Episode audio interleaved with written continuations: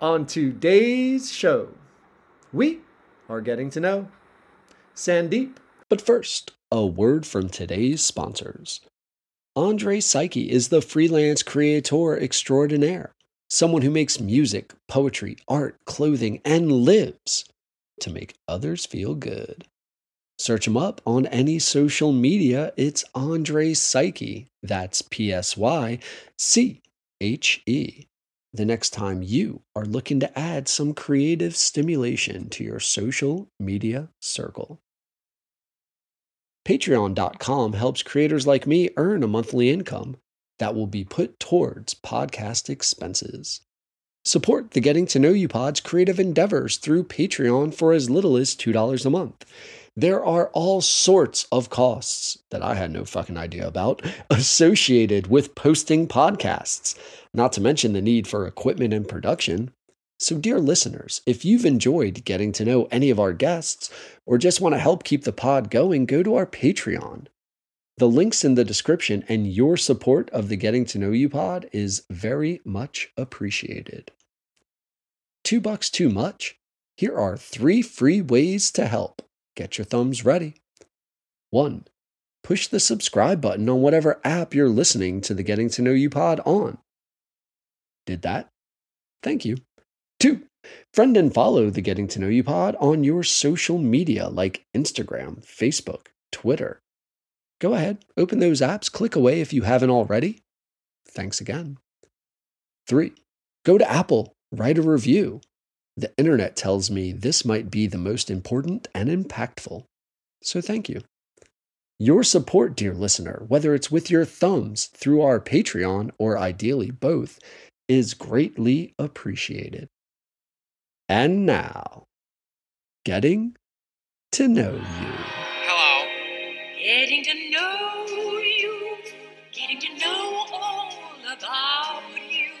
I'm gonna do a terrific show today. getting to like you, getting to hope you like me, Because I'm good enough.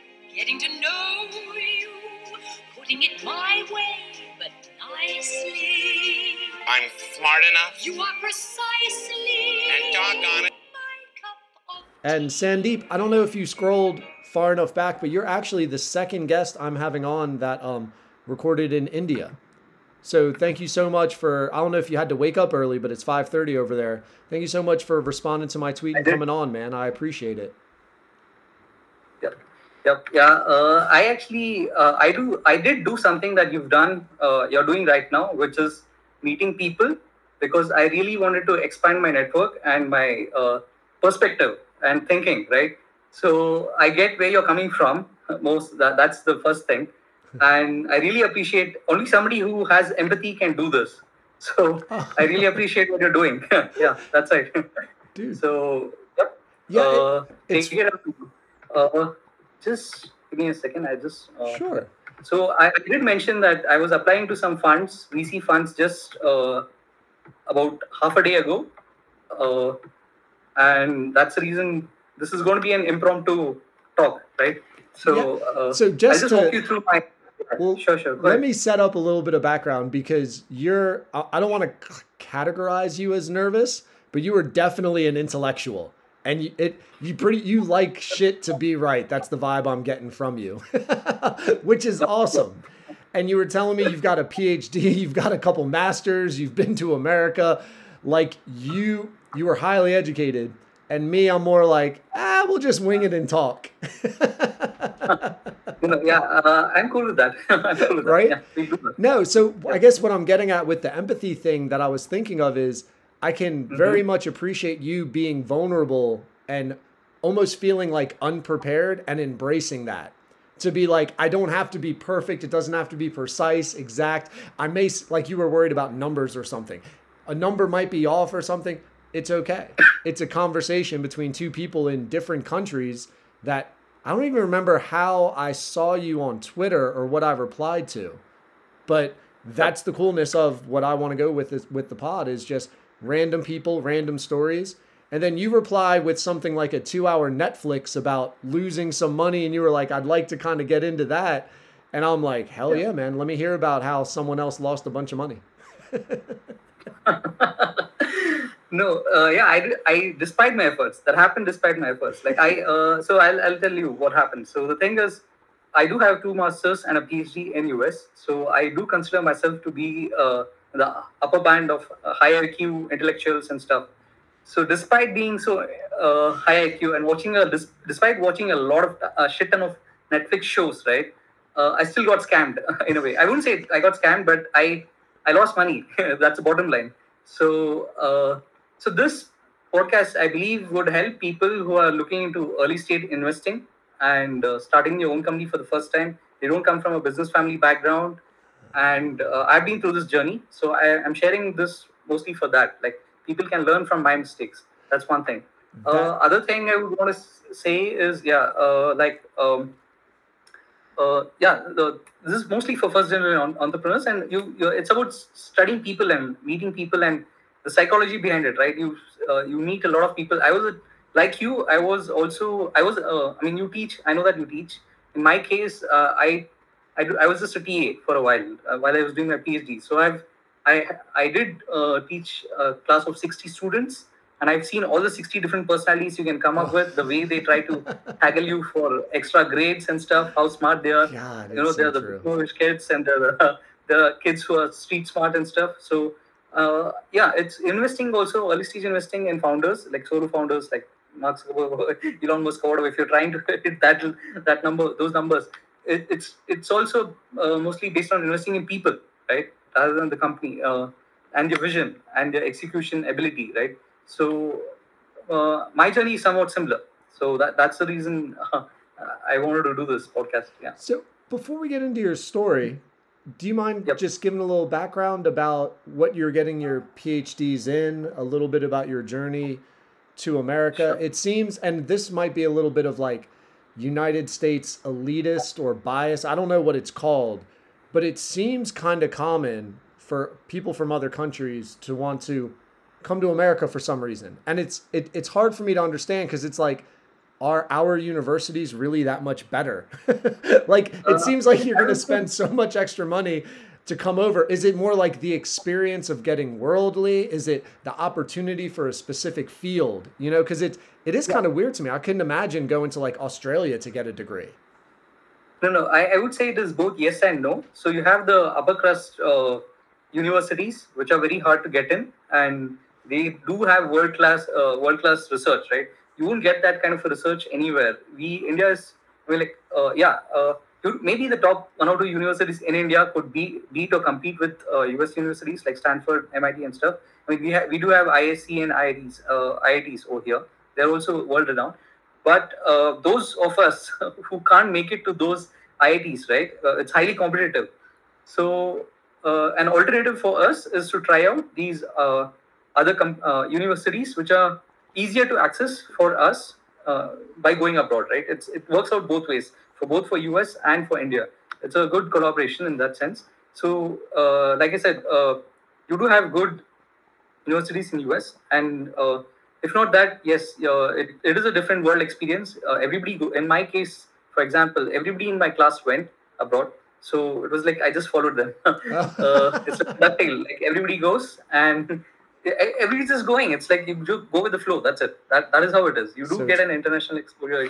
Yeah, and most of them stay back. Most of them, uh, some come back. I had to come back because I wanted to start something of my own.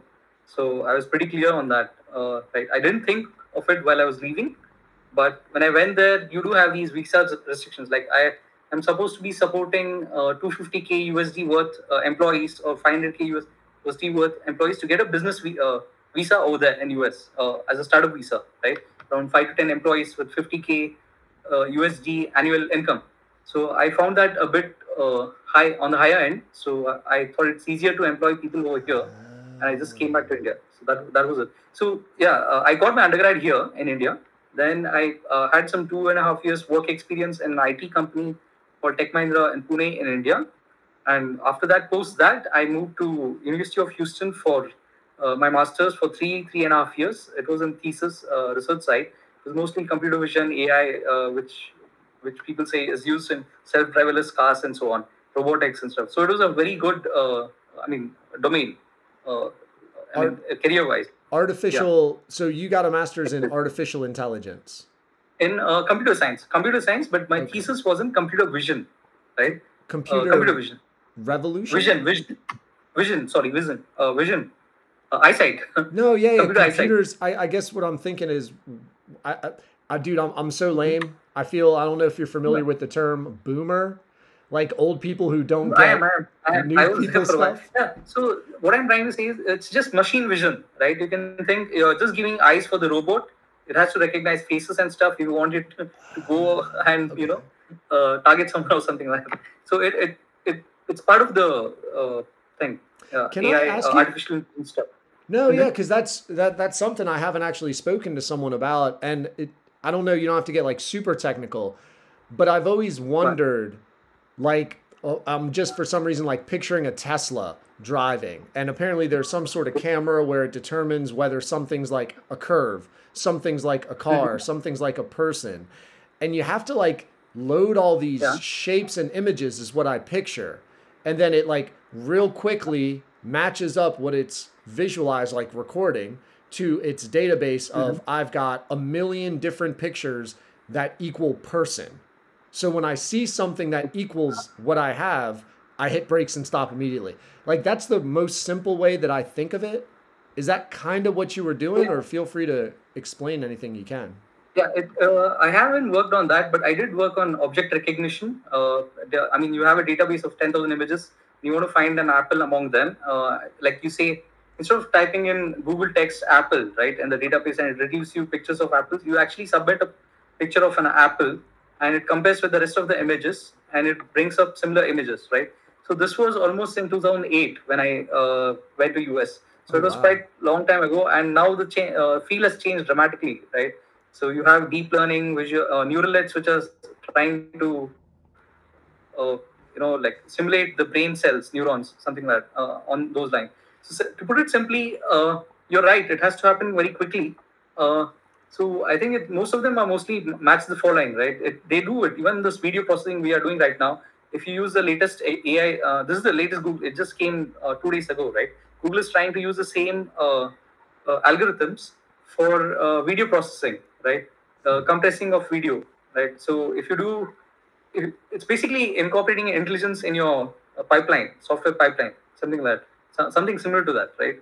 So uh, again, uh, it, it, it's not easy because when I was doing my thesis, uh, if uh, we had to reckon, I remember giving my presentation and uh, uh, we could only get about 60% accuracy. Like if I have a tree, it would reckon the computer would label it as a horse, right? Right. And uh, that I mean, if I have a, a bottle uh, shaped, uh, if I had a bottle on a table, it would re- recognize it as Burj Khalifa from Dubai. so it's, it's going by the shape, and it, it doesn't have the context. Or if you have a toothbrush, it's it calls it a baseball bat and stuff.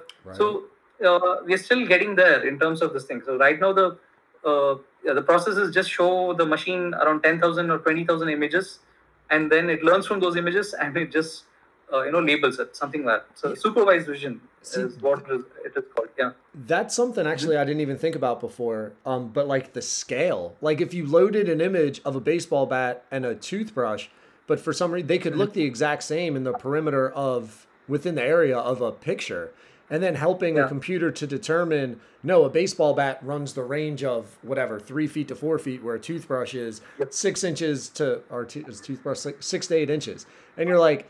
I didn't even think that like that's a fucking problem somebody had to solve to make sure things don't get misidentified. uh, yeah, for the regarding just to keep you uh, bring you up to date with the latest research, we have DALL-E two, right from OpenAI, uh, which you just t- type in a text and it gives you it generates an image for you, right? A realistic looking image. It could be a painting, it could be an actual photograph with a mishmash of uh, collage of photographs, right? So even now, it's not able to. Uh, I mean, uh, if you say two tortoises trying to help uh, octopus uh, skip, uh, play skipping, or something, right? So it just puts the objects in the picture, but it doesn't uh, have that exact uh, format. Uh, I mean, you just have them randomly lying around or something. So it's still uh, we're still not there in terms of the machine understanding what you're trying to tell it, right? Yeah, So and that's I mean, that is where where we are right now. there to me it's like discretion right like how do you so like as a teacher and you're saying you've messed with people a criminal's not just a criminal. You have to have some discretion, right? You have to be judicious about how you categorize as a person. There's a ton of nuance.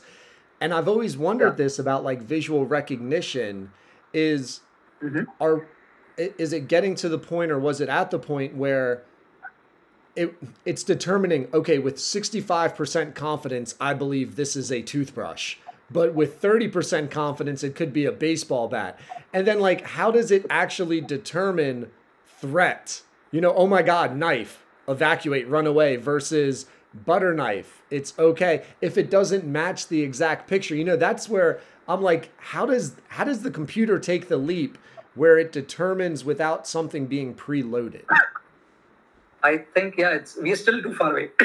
that is AGI, uh, artificial general intelligence. Uh, like uh, where the computer starts thinking, it's just doing what you're saying it to do, right? That's it. So that's that's still too far away. what we what we are talking about. Uh, even Elon Musk says that it can be 20 years. It could be uh, a long time frame, longer. It could be much much more. Uh, so yeah, we, we are far from that. Like you know, even uh, even to get it to the level of a two year old baby, we are still far away. Like if you give it a picture of a blue sky, uh, blue picture, it would not know if it's ocean or sky. Like would not know that oceans are above and skies. I mean, no oceans. Sorry, oceans are below and skies are above. that kind of a thing. So uh, still, uh, a lot of work is going on right now. Uh, mostly, what you can do is you can feed it a 2D picture of your face, and it could generate a 3D uh, model of your face. Right? That's the closest. That's the state of the art that we Oh, have right now. So, So- I mean, that is what uh, Facebook, Mark Zuckerberg is trying to do, metaverse and stuff. Uh, some there's a lot of fidelity, fidelity between the photo and the actual uh, 3D image that's coming out over there, right? That's interesting. Still- Dude, I didn't even think about that. Like fucking 3D printing something from a 2D image because like I, I look at myself and I don't take like a ton of pictures, a ton of selfies or whatever, but I do notice angles, shades really Yeah. make me look different. Yeah, even, even I'm not sure. Like even we still, I think researchers haven't pinpointed how facial recognition happens. How are they? Uh, how are the faces represented in human brain or something? So it's still an active field of research. Right. Yeah. I mean, uh, I am working in this space. I I am interested in working in this space because I think ultimately, uh, within a very small pixel uh, size, like of a you know like 30 by 40 pixels or something, you have a face and it's very unique from another fa- human face, right? So that's the best you can get in terms of uh, you lower the relu- resolution and you might find uh, lose the identity of the person, something like that. So uh, it's, it's it helps in your compression algorithms and all those things. So it, it's very useful. Uh, It's also you have these surveillance softwares and stuff. So it's also scary in that sense. Like you know, uh, there's ethics involved, and we could go on that. we could keep talking on this topic forever. Yeah, So, well, yeah. that's That's that's what I can't. It's hard for me to wrap my not being around it, not ever trying even to talk about it. Right? I was actually talking to Emmanuel yesterday about blockchain, and he's trying to help me understand like Web three, and it just it blows my mind that everything's not like a dot com dot org. That there's these all these different dots now on the internet. But thinking about just artificial intelligence and thinking about there's people like you and like him that come up with these basically equations, these algorithms, these formulas that sort images, not just sort like I typed J and it's building, but it's like sorting image. You're taking something that's not a character, that's not a direct input, not a zero or a one, and it somehow Yeah. breaks it down to understand it as a zero or a one. Like that blows my mind. Yep. Yeah. I mean, it, it's also hard. You know, it's very difficult. I mean, I I tried for three and a half years. Then I was like, okay, this is going to take another twenty years if I uh, work on this speed. So I switched. I pivoted. I'm just drinking gulp of water. So right. yeah. So, yeah. Yeah, so, and uh, let me just pause you. to Rutgers University. Yep. I'm sorry to Sorry? interrupt. That's the one thing that sucks about the um I don't know, like the digital talking is there's always a lag. But when you had said for your Mm-hmm. thesis, you got as high as 65% accuracy, Mhm. I'm curious about like the expected range of growth. So were you at like 63% for like months and it was a big deal just to get 1% higher or do, does the accuracy happen in like larger increments like Oh, 10% is like expected growth jump. Yeah, so it, it was kind of uh, you call it the AI winter. So it was stuck for a while, and then suddenly in 2012 they came up with a new algorithm. It changed the whole thing, like uh, a completely paradigm shift uh, in terms of this thing, the deep learning, right? So before this, deep learning wasn't there. We uh, before this, what we had was feature engineering. Like for example, if I uh, if I take, I'm seeing your face right now, so it would recognize uh, edge of your nose, uh, eyebrows. It would be able to you know do a edge mapping features that it's just a uh, even for facial recognition there are some 36 landmarks or a cer- certain set of points like uh, brow head uh, ear pointed ears kind of thing right? So it's just points. Uh, the machine can only see these points the pixel points that's it. Uh, gray uh, white black background and stuff. So from that you have to translate to map it onto a face so that, that that's what is happening uh, i forgot what, what was the question again sorry I, will, I was wondering actually about you with the jump in accuracy. Because to me, I'm like, is it a big deal or is it really hard to get like 5% more accuracy or 20% more accuracy? Like, how I was, I don't even know if you can answer it or even if it's the right question, but No, no, you're right. Uh, the accuracy jump was very less because uh, if you do feature engineering, just you're trying to extract uh, the eye part of the face or the nose part of the face, right? So that is feature engineering. Uh, so you have SIFT and uh, SURF, and you know, the, these are names of the algorithms. Daisy chain. So there's a new algorithm that comes up. It's just a you take a single patch in the image and you take uh, surrounding patches of the image, and then uh, uh, you study the correlation between the patches of those images and stuff. That's what these uh, that is what these algorithms did. Then finally, I mean, this is what happened earlier, and then uh, in 2012 or around 2012, we had deep learning uh, algorithms was different, which is I wouldn't go into it. It would take an entire class of its own. Uh, but yeah, then we had a jump, right? Almost, uh, I think I, I don't remember, but probably some 60 percent to 90 percent, right? Accuracy oh, wow. uh, on the ImageNet database, right? there was this, there is this database of some 50,000, uh, 50 million images or something. So you have to, So was from that, that, you have to search was that the reason for the jump? They were just able to input a shit ton of more images and no, categorize uh, This algorithm was pretty uh, old. It was in the release in 1960s or something, but we didn't have those chips, the faster chips and stuff. So now that the uh, we had faster chips, uh, the hardware improved. The software could, I mean, software was already there. It was only the hardware that had to catch up. So once it did catch up, uh, here, this is where we are right now. So it's just scroll. It's just the ability to process or have the computer sort more images per instant to figure out this is a nose, Uh, this is a dimple. each, uh, you have neurons in your brain, right? Uh, so you can replicate that neuron in the software and call it a neuron as well in the software itself. Just replicating that. So the more neurons you throw at it, uh, the more parameters uh, uh, you can tune, right? And the algorithm uh, weights. It's called weights and stuff.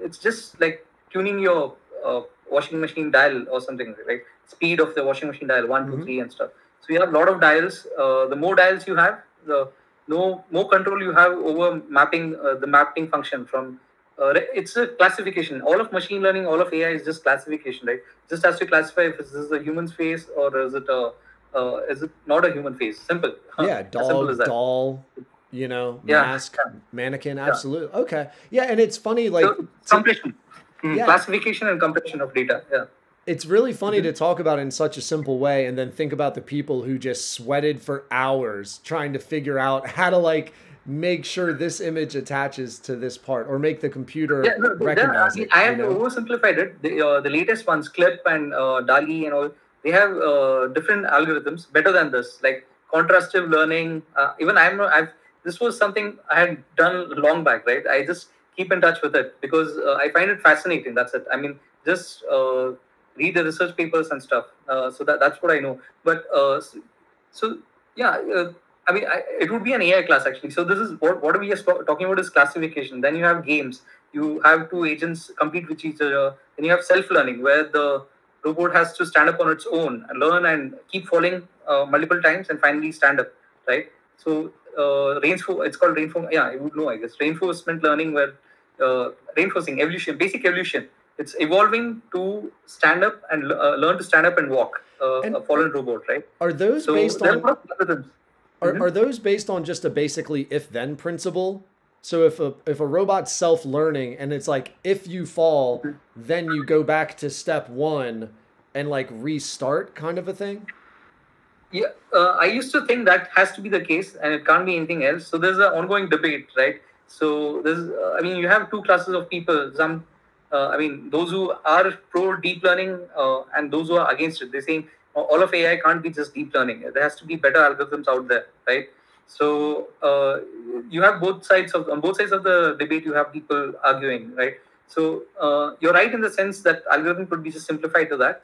But uh, the truth is, they're just throwing in more parameters. You have uh, each, like you mentioned, how are you getting better accuracy from 60 to 70, 65%, 67%, 69% every year, right? So what's happening is they're just throwing in more parameter, more dials, right? I'll give you more dials, more, more neurons, more neurons.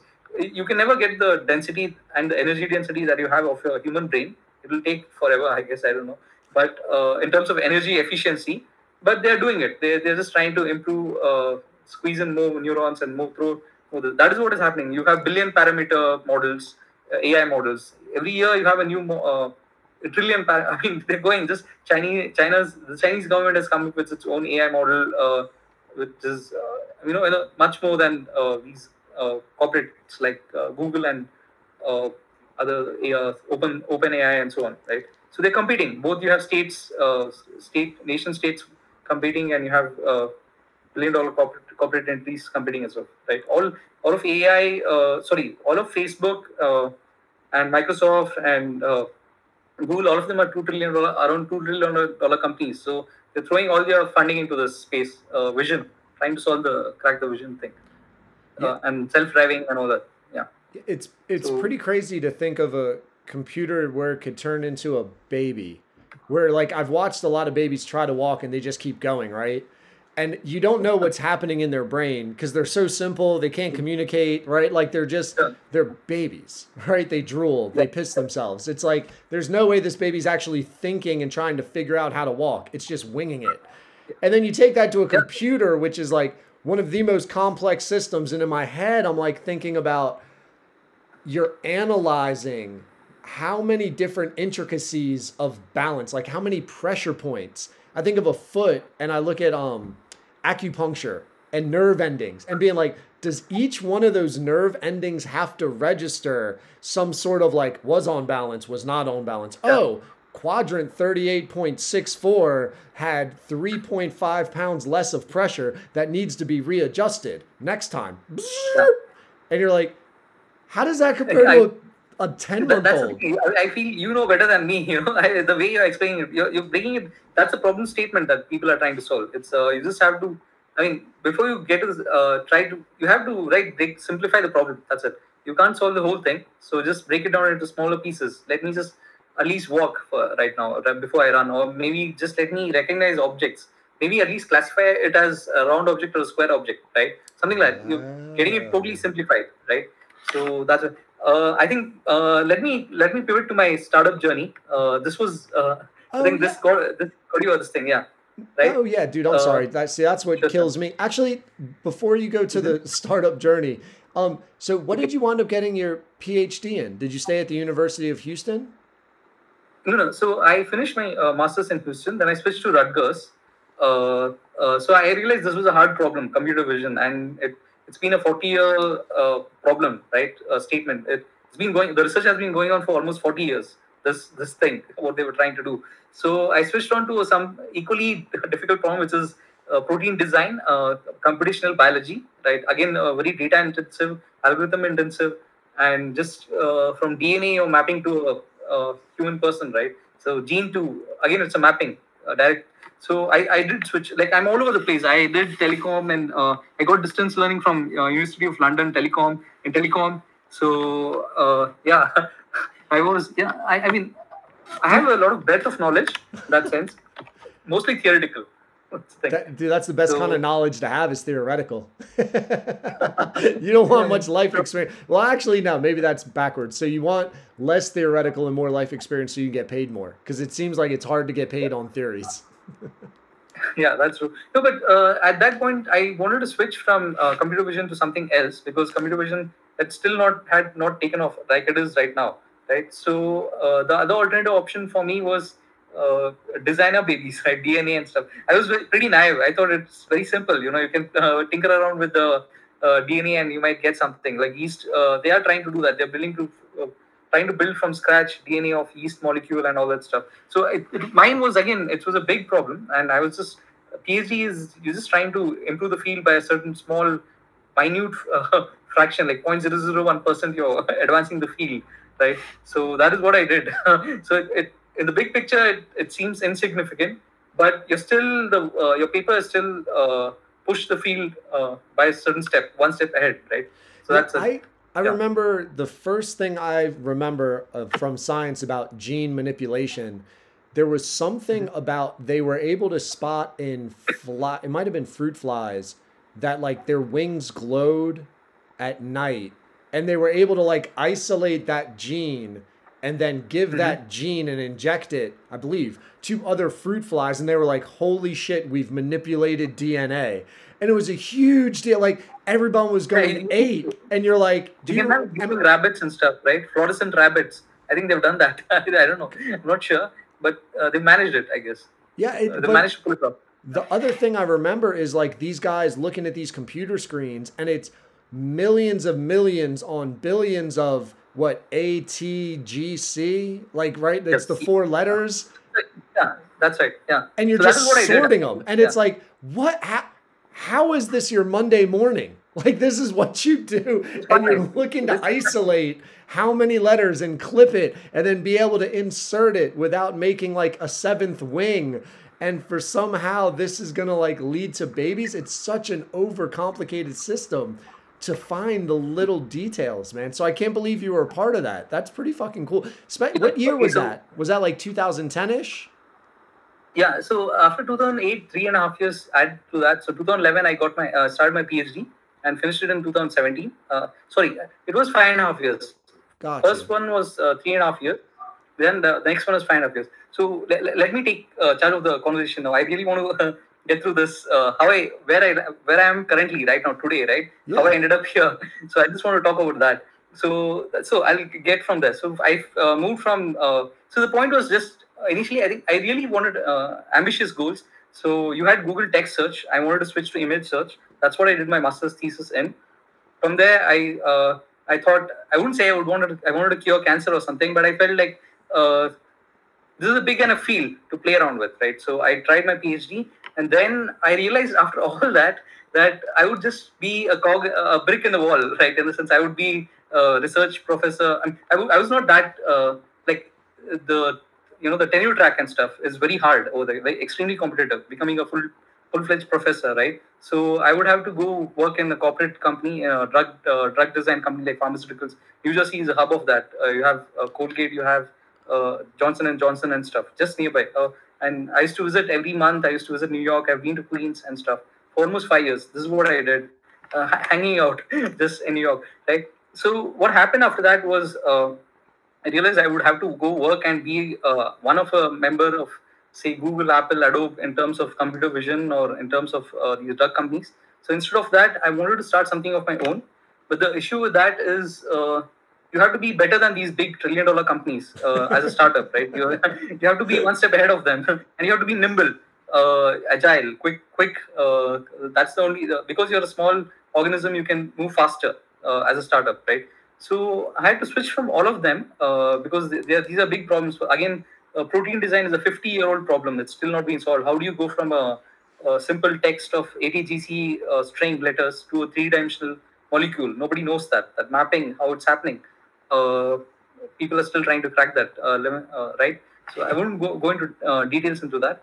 But so essentially, what happened was I had to figure out a market opportunity and play with it to make quick. I wouldn't say quick money, but I was driven by to a certain extent by money because I was living on a stipend on PhD in my in my late twenties, and it, it taught me the value of money. I was trading stocks as well, uh, just to you know ma- manage my uh, stipend, my uh, PhD stipend amount better. So I dabbled in Google, uh, global equities, uh, stocks, just about anything, leverage equities, leverage stocks. So became a kind of a full time stock trader. I, it seemed like I was interested in that as well, just Oh, no managing that. Right? Can I learned a lot. Can I Yeah. pause on that? Because that's something I got into over COVID, which is basically like Yeah. day trading or swing trading. And Yes. I've Yeah. learned a lot. I've lost a lot, but I've learned a lot from the losses. And I'm curious Yes. when you say when you were trading, do you mind sharing Mhm. like did you have a daily goal? Did you have a monthly goal of I got a clear blank? Uh, uh, I'll be honest. So the thing is, I was on a student visa. So uh, if you trade, over trade a certain thing, like maybe four times, more than four times in a year or something, uh, it becomes a day trading profession. You're not allowed to do that as a student on a student visa. Oh, really? So mostly, I used to just, yeah. I mean, you you, you can't run a, uh, you can trade stocks, but you can't be run a separate, uh, you know, profession over there on when you're a student, right? Huh. So uh, something like, or you have to take up a full time job uh, if on campus, something like that, right? So in my case too, uh, it was not needed for me uh, full time being a full time trader. I all I had to do was wait for the right opportunity once a, or twice a year and just go for the kill. That's what I did. Uh-huh. so, for example, I'll give you uh, during Brexit, uh, uh, the financial capital of the world moved from London to Frankfurt or, or these other European cities. So a lot of these uh, banks, which are which were based in London, the stocks crashed like crazy. So when they crashed, I picked up the stocks, and six months later, they had gone up by sixty to eighty percent. That helped me a lot, actually. I mean, it was good. It was my one of my good moves, uh, and didn't take much effort. Actually, I just googled top ten uh, company uh, banks based in London and uh, European banks based in London. I bought the stocks, and within six months, it recovered after the Brexit vote. Right. So this is something I've been doing. Now that's when I got into blockchain. Uh, because then again, uh, because uh, one of my lab mates had started his own company when he was doing his uh, PhD. He started his own coin. Uh, it's called Vericoin. You can take a, uh, you can look it up. So I was like, who's this 25 year old kid walking around in his shorts and he's running a company and it's already within three months it's worth eight million dollars market cap. I was like, this this is insane. I mean, Stop, something dude. is happening over there. He Yeah, got a company that he created up to an eight million dollar So market cap. he's pretty smart. He's right now uh, in hedge fund. I won't. I won't want to take names, but Gotcha. uh, I, I, Rutgers is a good, uh, a good university. I mean, it's a hub for all these kind of intellectuals. Right? I was just a mediocre among these guys. I was just one among them. I mean, I wasn't the best among them, right? So, Can so I? what I'm happened sorry was I to lot pause from- you. I, I Mhm. just want to get the name of the coin again because it'd be kind of cool to look it up. What's the name of it? Vericoin, Vericoin, V E R I C O N. V E. R I C O N. You you might find articles dating back to 2014 and stuff uh, where they got hacked and all that. I, I don't know. I mean, it's, it's been a long long thing. I mean, you can, but it's fun. It was a, a fun ride. You know, like something is worth. Uh, it goes up 800,000 times. Yeah, right? and it's Like- having in front of your eyes and stuff. So he got me into mining. So uh, us, uh, I mean, yeah, one of the reasons we got into this was uh, we had access to all these big machines uh, for doing this crunching these numbers for uh, DNA, uh, whatever data, data analysis and stuff. So it was kind of parallel to that uh, Bitcoin mining and stuff. So uh, I mean, uh, where do, where else do you use this computation? We didn't use that, but uh, it was just an overlap. Uh, Wait, right? so let me pause, and I'm sorry, man, but you're, and I, this is not an insult. I meet this in a very complimentary way.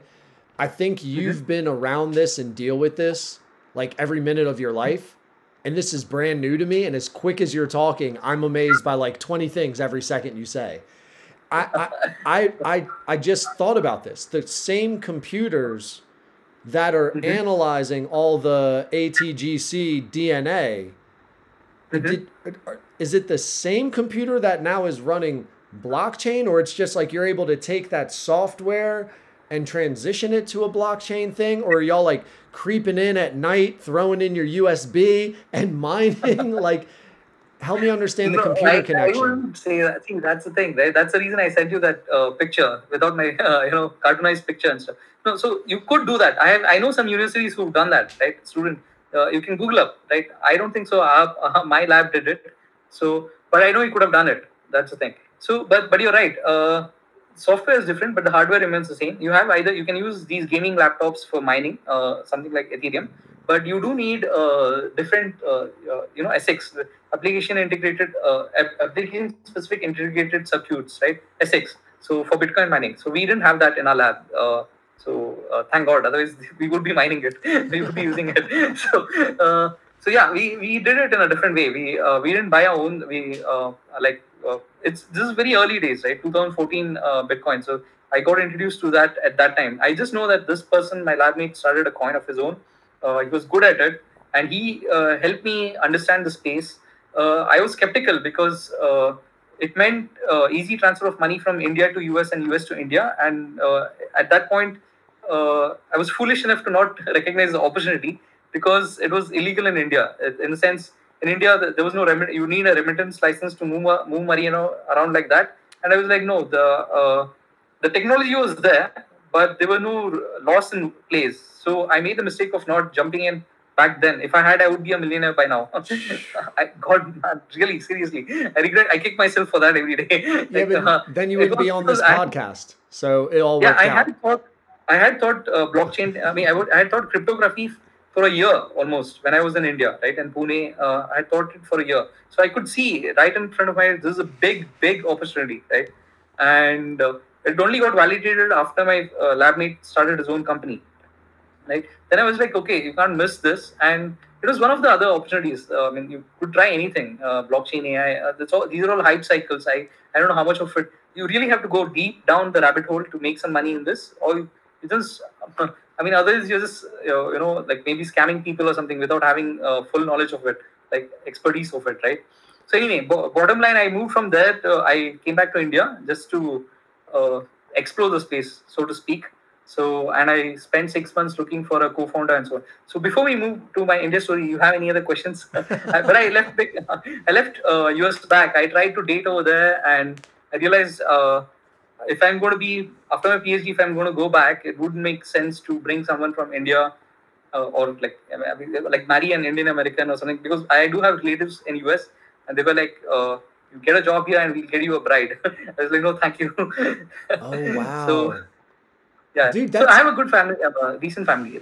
Yeah. That's really Sorry? interesting. So part of why you went back to India is for the marriage component. Like you didn't think about I could marry an American, or is that like a cultural thing where No, I, I be? did, but uh, see, that's the thing, right? It is. I was juggling too many things. I've been trying to do a startup. It's not a steady income thing, and uh, so I had to choose. I would put, put it that way. So, and other thing was, yeah, I did date around a bit in US, um, uh, but uh, like I, I- I was pretty broad-minded, so I, I went out with anybody who would want to go out with me. so it worked out. so it worked out well for right, me. you're I learned a lot. I, right I swipe. became self-aware. I would say. Sorry. No, sorry, I was making a stupid like online dating joke. Like you were an automatic right swipe. Like everybody, you're like, yep, Yes. I'm good. Yep, I'm Very good. much, Yep, I'm good. I should have built a software for that. I didn't. so anyway, so yeah, but uh, we we had fun. All my friends were there. Uh, I was in the same lab for five years, right? So they did really help me. Uh, uh, they were there as a family for me. So right. So anyway, but that ended, and uh, I wanted to come back to India. I was pretty clear on that. So I came back here, and after I come, uh, came back over here, so it's a different world. Now there was no concept of kind of dating. It's a little, little conservative in India. I'm my family is around, so I can't hoodwink them and go around on dates and stuff. Like so, Yeah. uh, it's I was I had to, I had to get serious. Like so, uh, I was looking for arranged marriage and stuff uh, to settle down, marry, and uh, also start a company. So this is where my story starts. Actually, this is how it begins. And that's what I was Yeah. about to ask. And um, I get Mhm. I get very self conscious because I don't feel like I ask questions with Mhm. nuance, and I never mean to Mhm. disrespect people. But I'm interested in the. I've always heard about India, the arranged marriage culture. But you're literally the second Indian I've ever spoken to, and it did not get brought up with. I believe his name was Vishal, like two years ago. So, like, is that a real? Like, that's very common, the arranged marriage thing. Yeah, you- uh, I think ninety percent of them uh, are arranged marriages. Actually, the thing is, I'm trying to I'm trying to build a dating app over here, so that's the reason I'm uh, bringing this topic up, right? Uh, yeah. So uh, you do have these. Uh, you have Match.com in US, right? It's the same thing. You have a clones of that. Oh, yeah. It's it's very organic. It's it's not that out of the world stuff. It is organic. It's just that uh, right from get go, you have your parents involved, something like that. I mean, I, I know it sounds like your parents are hand holding at the stage, but uh, And it is what it is. This is how the culture is is. it?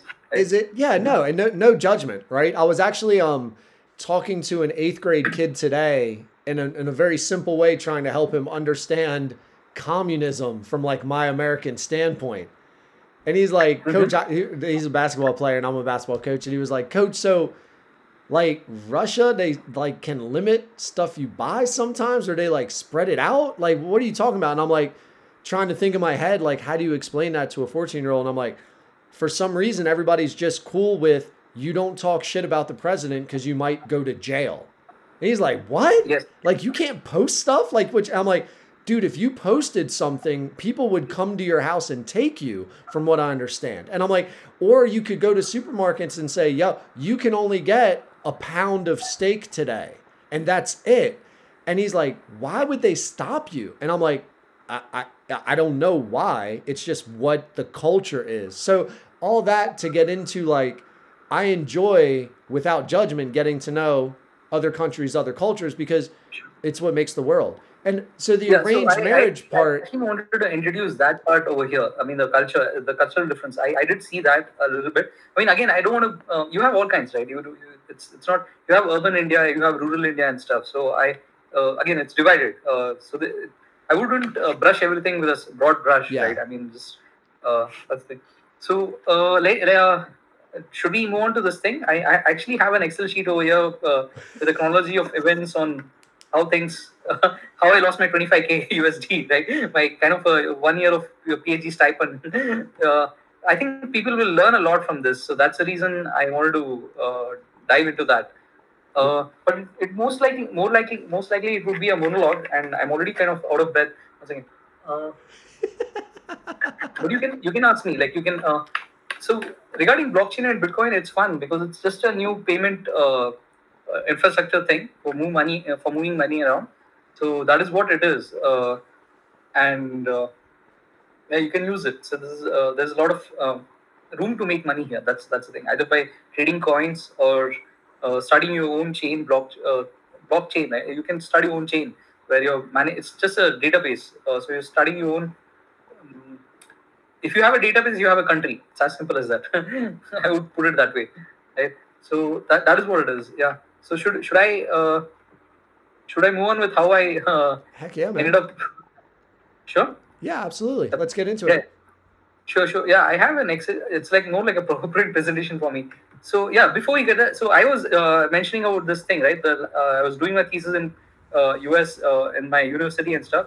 So uh, the way the journey starts was I was just dabbling with Bitcoin and cryptocurrencies and stuff, and uh, some guy from India reached out to me and he said I had a Facebook group of some around nine thousand people. I'm I'm the sole admin. So some guy reached out to me and he said that he wants to use my lab's computational power for just two days, right? To uh, try some uh, dictionary attack on some, try to retrieve some Bitcoin from some uh, uh, lost. It was for some hackathon, something like. He just said he made up some story. I don't know. I just know that he wanted to access my uh, PC for around uh, six hours or something, and I was like, okay, I was just being generous. I thought it's it's completely harmless because I have thought network security, and it's just, uh, dictionary attack is just trying to guess a password where you're trying all the possible combinations of letters de- get the thing right. So you're trying to get the private key of the uh, Bitcoin wallet. So he was trying to do something like that to win a reward. So basically, uh, the way it works is somebody's uh, kept some money uh, in a wallet behind a private key, and you have to try and uh, break the key uh, as a part of the hackathon.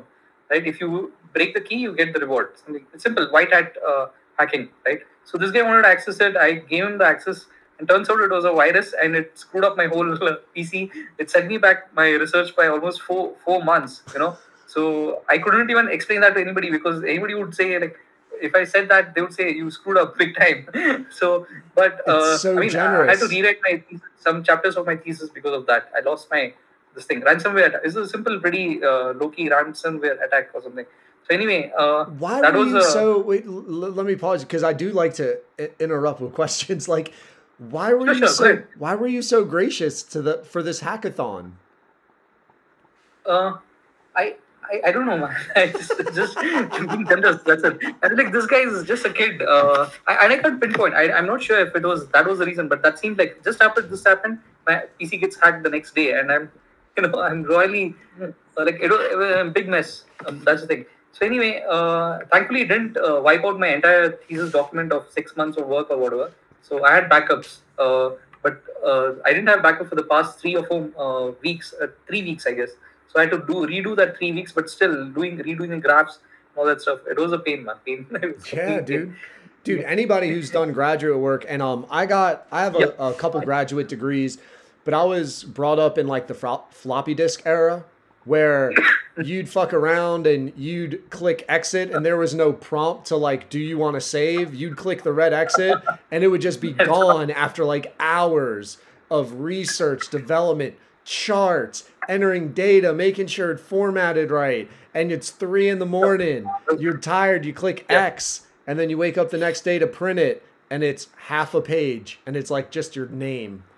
And all you want to do is kill yourself.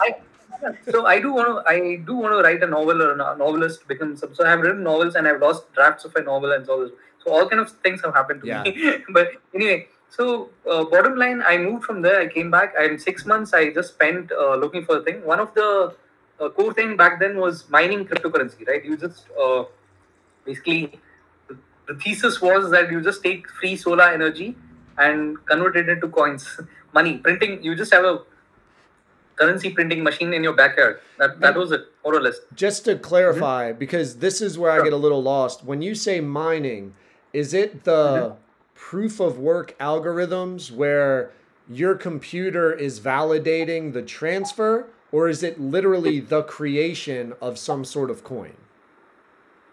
No, it's just proof of work. We were trying to mine Bitcoin itself. Right? Okay. So the coin is already a Bitcoin. It's just validating the transactions. So you just uh, it's more essentially proof of work is like winning a lottery.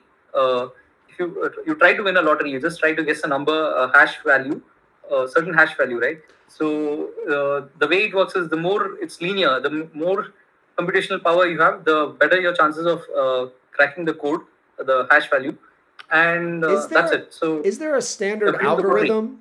Is there a standard algorithm that everybody's using, or do you come up with your own algorithm in order to crack or So, in order to have yeah, proof of work? each chain, each chain or each coin has its own algorithm. Bitcoin has its own SHA uh, al- uh, 256 algorithm, uh, right?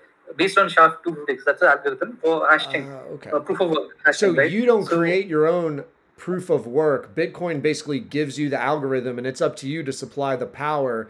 Going back, like if you got enough switches cranked up, you're gonna hit it quicker Yeah. than somebody with less power. Yes, yes, Okay. that's right. Uh, at the same time, the it's all open source, so you can download the code of Bitcoin and you can launch your own coin. Like uh, you can launch uh, Scene Coin, right, for your podcast. You can launch a coin and you have a, a, a bunch of people uh, transacting, and there's an economy built around. You can tra- launch your own country. it's it's there's no end to it. You can launch your own religion backed by this coin, right? Ah, dude, so amazing. anything can be. Uh, uh, possibilities are endless. But again, it depends. Uh, that's what I thought back then. I was pretty naive. Then I realized, no, the real world world doesn't work that way. You don't become a king overnight. so yeah, or uh, launch a religion overnight, right? There's a lot of things. So uh, so wha- what happened was, uh, just give me a second. I'm just yeah. Uh, uh, yeah, the first thing I did was trying to. I was pretty naive back then. This was in 2017. So what I thought was, okay, if we can move around billions of dollars in a pen drive, maybe I should just do that. You know, like uh, uh, usually what happens is people uh, move gold bars from Dubai to India because they buy uh, gold bars in Dubai. It's cheaper, and then they sell it in India at a higher price because there's a huge demand for gold in India. Right? Now, Bitcoin is called uh, digital gold. So instead of actual physical gold, you can move Bitcoin around. There's a huge uh, trade arbitrage, right? You're just taking advantage of the price difference in US versus India or all that stuff. Again, there, there is there are laws around this. There are monetary anti-money uh, laundering laws and uh, PMLA acts and all that stuff. Uh, but back then, uh, if you do it ethically, I mean, if you do it legally, you you're still making money. You could still make money, right? So uh, you're allowed to remit uh, money from abroad to India and stuff. So it was as simple as that. So if you get, uh, so that that was what I was. I thought I could do. So what I did was I, I wanted to build a hardware wallet. Uh, is just a pen drive which holds your pa- password, uh, private key of your uh, cryptocurrency. Just an email password, kind of a you can call it an email password, right? Almost similar. So uh, I tried to hire an IITian. Uh, he quoted me around. Uh, I have to have the numbers for you. It was 35 lakhs INR, which is like uh, a pretty big amount. It's almost uh, around 30k of 40k USD, right?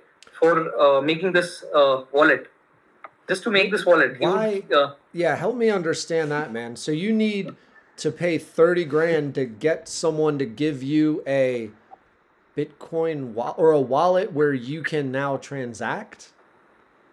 No, no. Uh, just want to, uh, just launch a wallet company, right? Uh, Ledger. You are currently in the market. You have Trezor, you have Ledger, and stuff, right? Oh, to So like make one- your own Bitcoin. Own, Basically. own wallet, Own- own hardware wallet. Okay. Just take you USB, right? Uh, you have a pen drive, uh, but you're making it more sophisticated, uh, air gapped uh, in terms of security and stuff, right? Offline wallet. That's it.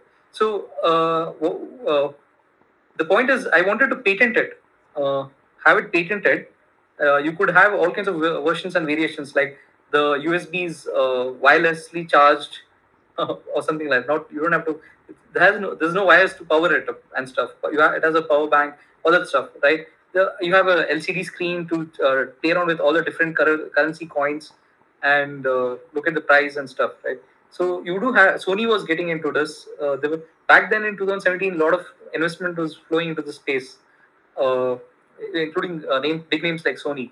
Right? I, I don't know. It, it was always around 20 million dollar funding and all that stuff. Like So, a lot of news. Let me range, yeah. again, dude. I'm asking because I'm just really, really ignorant to this No, whole. No, no, another I- world. I- uh, so then the wallet, the reason it's literally called a wallet is because you're you're looking to pay somebody to create something that will hold all sorts of different fucking coins, all sorts of different blockchain algorithms that you can then No, no, no. no. Uh, it's just a password, email password. It's just protecting your password on a chip.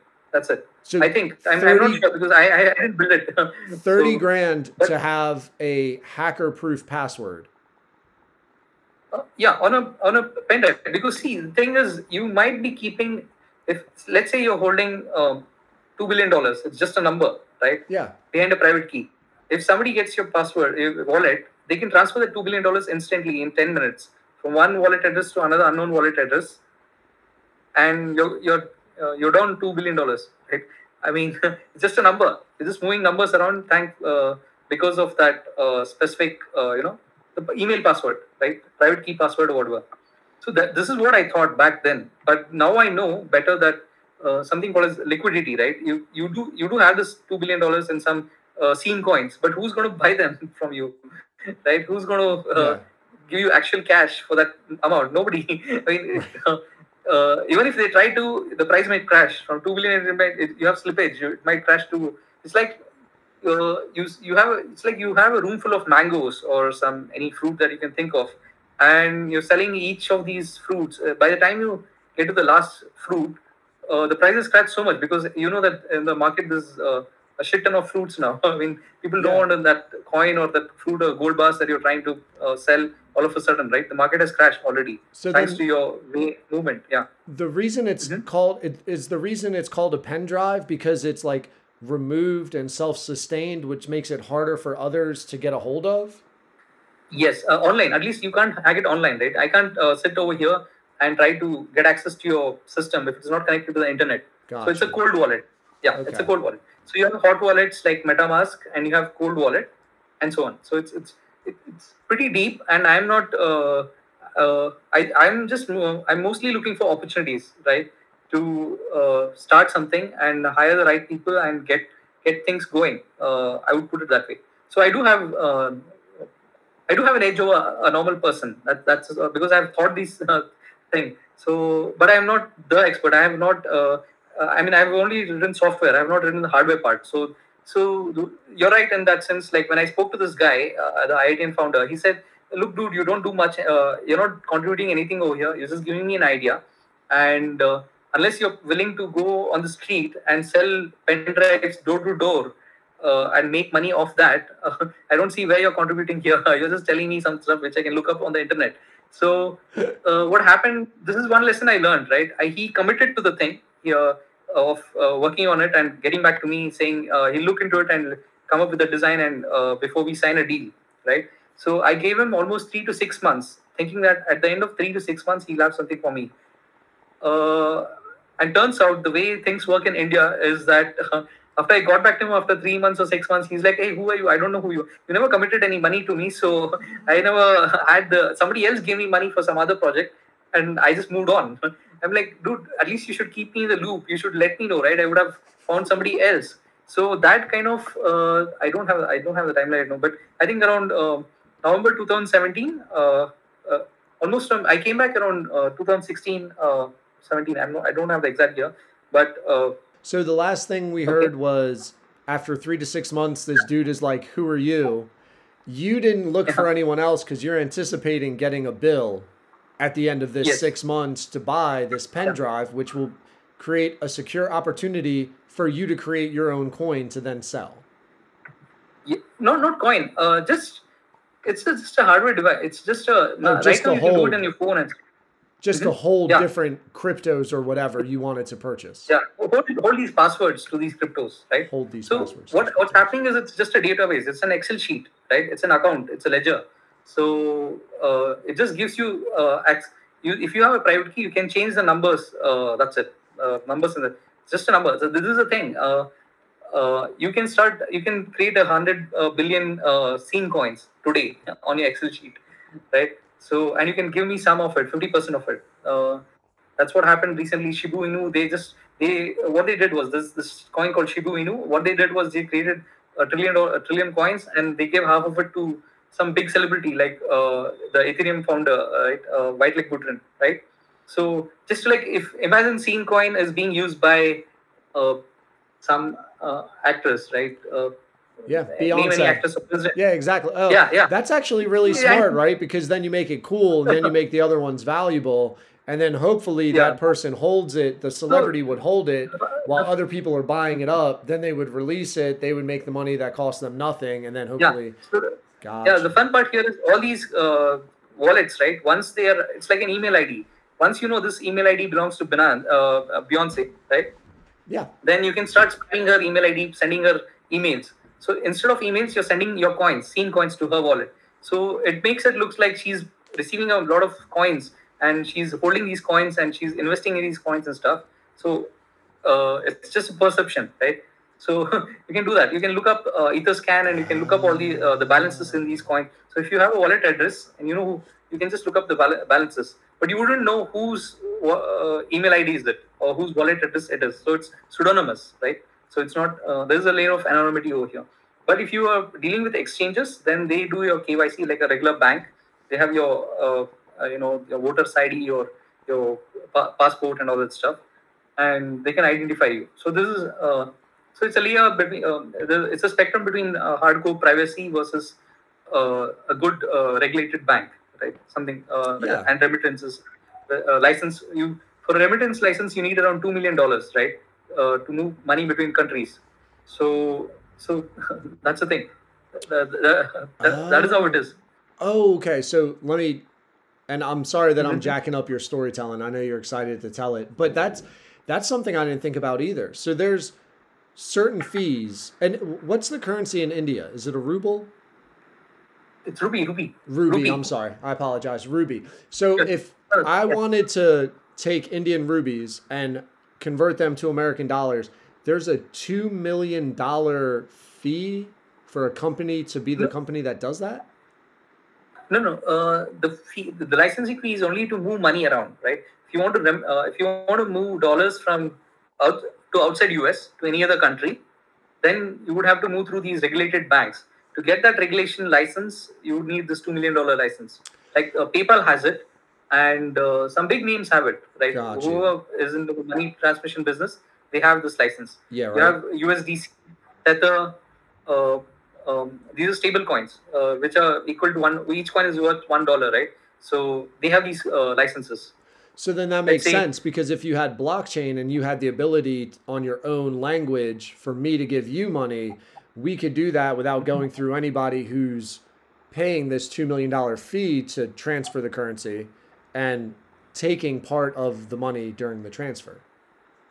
Yes, that's right. But again, it's illegal. So people uh, all over the world, uh, countries are trying to collaborate and try to That pin this down, sense. right? The, That the make- G- yeah. G20. Yeah. Okay, so this was a almost for six to seven years. This happened. I mean, people were just moving money around. Again, it's not real money, right? Scene coin is not real money. If you go tomorrow and say I stole twenty thousand scene coin, nobody cares, right? So or true. Sandeep coin. Uh, So only when you uh, the way uh, this happened in India as well. Uh, the country, the the central bank uh, said that uh, we can only we only have regulated banks. So what we will do is we'll ask the banks not to deal with these uh, startups or these uh, people who are dealing with cryptocurrencies. So just they just sent a notice all over in, uh, thing in the news in the on the website, and uh, uh, yeah, it, it created a huge damage for uh, a lot of these startups in India. Uh, anything for that matter. Yeah. The startups weren't allowed to borrow rubies in order to actually pay for the equipment they need to be a company, or they weren't able to cash No, no, they- out they- what they had. yes. Oh, so Yeah. they're stuck with all the scene coins, and all of a sudden they think they have a value, but I can't cash them into rubies, so I'm fucked. yeah. Yes, yeah, that that was it. Uh, so I mean, uh, the banks are already regulated, right? So they they don't have to worry about it. So you can go and give your coin to anybody, but you have to find somebody to accept it. That's the issue. And most people who want to accept it, they either want gold bars or they want uh, uh, dollars, right? So something like that. So you need some exchange to uh, uh, convert. And this exchange again, uh, it would need bank uh, accounts for its employees, right? If if I have an if you're running an exchange and you have 20 employees, right? Who's somebody is maintaining the website, somebody is maintaining the social media account. They need to get paid salaries, and these salaries would be paid in dollars.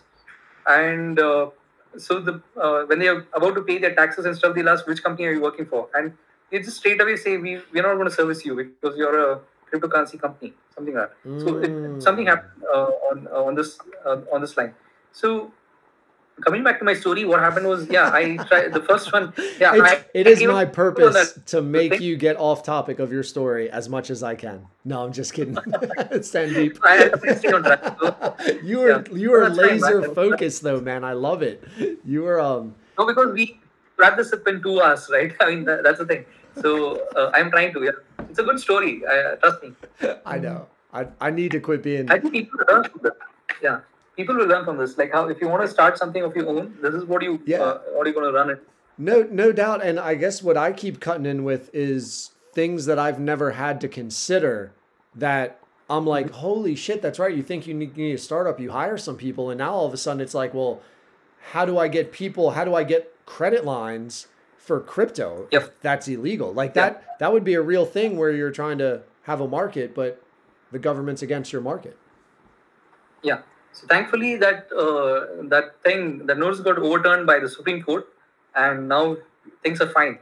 so you just uh, yeah Oh no way. Uh, you India's India's Supreme Mhm. Court said that cryptocurrency can be yes Exchange. you can read it. So the thing is, you just have to right now you just need to pay around thirty percent tax. Uh, you have to pay thirty percent tax on all your profits on your gains, and that's it. That's more or less the thing.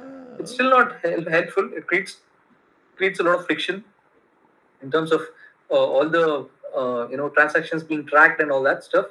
But uh, still a, a step better than the what it was previously, which was completely unregulated and uh, I wouldn't say grey market. It was just unregulated. Like you had Uber when it Uber first launched, it was unregulated. There were no uh, background checks for the drivers being made and so on. Right, something similar.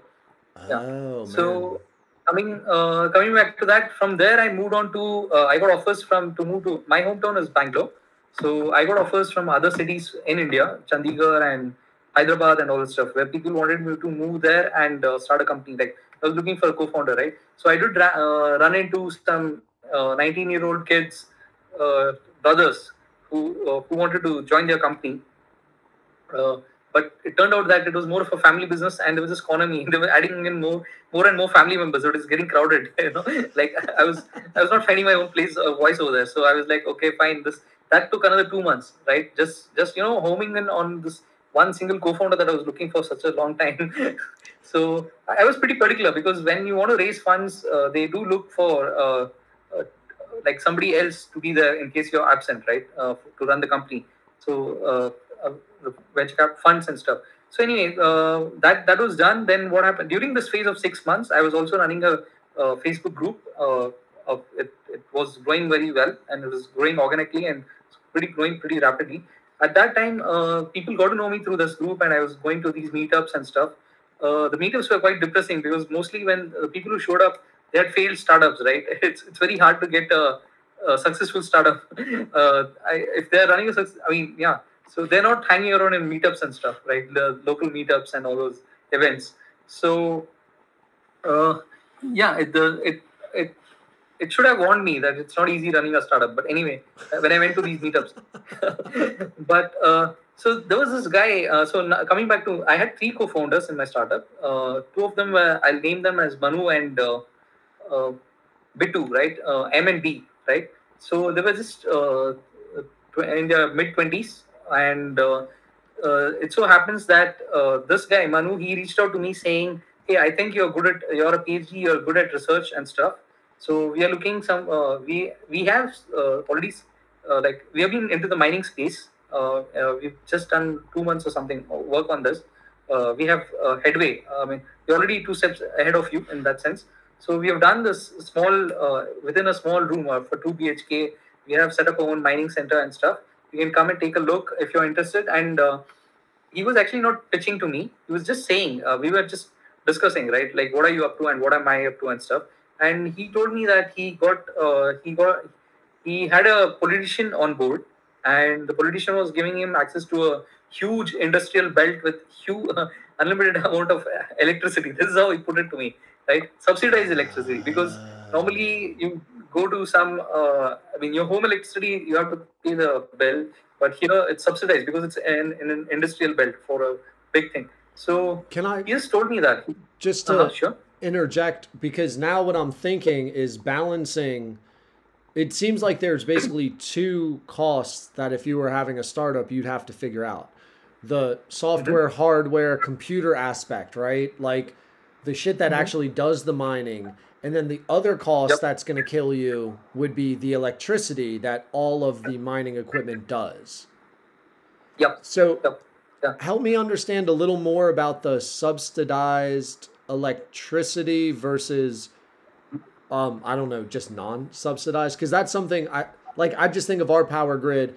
In america the town and location you mm-hmm. live at dictates who mm-hmm. you buy power from and if you're in a city the city gets to control the power so that costs more than more like a co-op which is a non-profit and has board members and then there's actually private companies that have shareholders. So i'm curious what it's like over there for your power and the subsidies. mostly if it's if the electricity is being used for industry purposes right?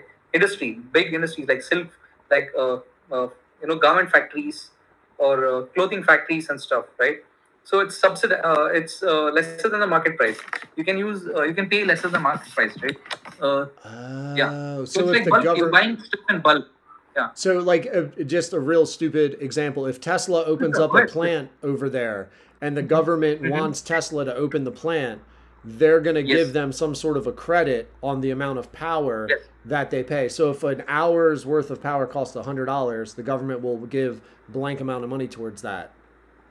No they won't give a blank amount of money they'll charge you less instead of 100 you're getting Yeah. charged just 80 I'm maybe sorry, 70 charge like. Well, I guess like Yeah. honestly, it's the same thing, right? Or do they like pass the cost on to the regular people? Like if you have an really apartment?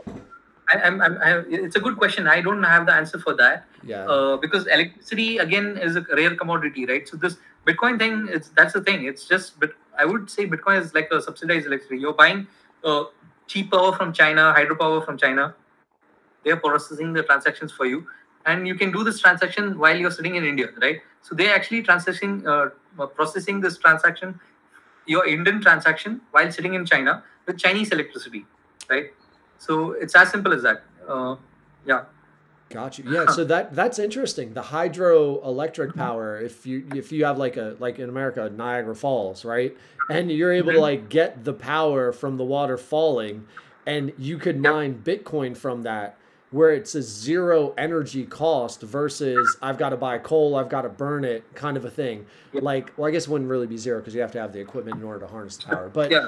I like that's a real interesting leg up if you have these natural like if you had solar if you had wind if you had hydro where you Yep. have these natural ways to produce energy to mine the bitcoin Mhm. it would be a huge advantage for profit margins because you're not paying as much for electric Yeah, so that, that is what I thought too, and I did pitch it to some. Uh, actually, I didn't pitch. I got reached out by these investors, venture capital uh, associates and stuff. At least one of them, they cold emailed me and said, "Hey, we are interested in what you're doing," and so on, right? But uh, uh, we had an uh, argument over there. I'm still not clear who's right in this thing. Uh, my point was you could mine from anywhere in the world, right? Your, your mining equipment could be in China or it could be in, uh, near Niagara Falls, but I could sit from home here and using software, I can just monitor the thing in India, right? Can and I? he was like, "No, I'm sorry, uh, man. yeah, sure." Because that's something I hadn't thought about either, and um, I don't know. It su- it sucks that we're not in person, so that it could be a little more um, back and forth of the convo. But would you like basically rent out Bitcoin computer hardware in China that you would then organize? Like I'm picturing it like you would rent a warehouse, you would pay people to like make sure it's all operational, and then you would kind of oversee it virtually from India. Is that how you were picturing it? Exactly. So Okay. uh, no, that was not. Uh, this is how the investor picturized it, right? The investor was trying to re- who reached out to me, he thought that, right? I was like, no, we would have this warehouse in India, not in China, right? And my reasoning was, even uh, there would be uh, restrictions in cross-border cross-border movement of Bitcoin because it's digital gold, uh, Mm. right? Any commodity, you have restrictions. You have these. Uh, uh, I mean, uh, the government monitors it, right? So I did not believe in this concept of Bitcoin where you can move around money anywhere in the world as you as and when you please, as you wish. There would still be regulations in place, banking channels and all that stuff. So I said the same thing to him. It would be geo-fenced, so it makes sense to uh, mine Bitcoin in India versus mining it elsewhere, right? Rather than ex- import Bitcoin from other countries, why not generate it here in India itself? Yeah, it would be like owning rental. To me, I'm like, it would be like owning rental, beachfront rental property in China, where how are we going to Mm-hmm. maintain it? How are we going to make sure it's secure? How are we going to make sure the people that are around it are doing their job if I'm so many thousands of miles away? It's just an added liability. Why, why wouldn't you want it somewhere where you can have way more control over it? That just, to me, that's like Yes. say it out loud test. Yeah, you are right. Except this is online currency, right? It could be. It doesn't matter whether the uh, beachfront property is in US or in China, right? Except. But you uh, need the hardware. uh, like you actually physically need like I'm thinking of like those Mm-hmm. old school computer drives, right? Like you need rectangles plugged in Yes. somewhere with chips and boards processing. And if those are in Yeah. China, how do you make sure they're not dusty? Right? How do you make sure the air conditioning is correct? Uh, you're, you're thinking the way I'm thinking, but the investor said that it's cheaper if electricity is cheaper in China. I would rather buy electricity from China, not from India, Right. right? So that, that makes sense as well. No, Uh, yeah, in theory it does, but the practicality to me But- is like, well, the devil's in the details, dude. All right, so like, what if Tom calls out sick? Who are we gonna make Yeah. sure has the warehouse at 68 degrees so that our servers don't crash? You're right. Uh, you'd rather have your equipment right in front of your eyes rather than somewhere in China, right? The beachfront property. So uh, I pitched the same thing to him, but he, he said it's cheaper. The beachfront property is cheaper in China, right, than in uh, in US, and it's online currency. It's not. Uh, uh, I'd rather mine it in China here. He was right in in his from his point of view, but I was like, uh, tomorrow if China goes, if there's an earthquake in China and it is off off off the grid, right? And you need uh, your stuff, then you would need to still buy uh, the property in US, the beachfront property in US, right? So that was my point. Like, uh, I would want to just, uh, I mean, Bitcoin anywhere is still the same Bitcoin, whether it's mined in China or in India. But uh, I would want to compete with China. Sim, sim, uh, as simple as that. We we build our own homegrown electricity and we mine it and we use it. That was my pitch. Uh, he did not like it. I mean, actually, he, uh, he was more interested in the fact that there were no rules, uh, laws around the taxation. How do you tax this uh, money that you're generating out of thin air, right?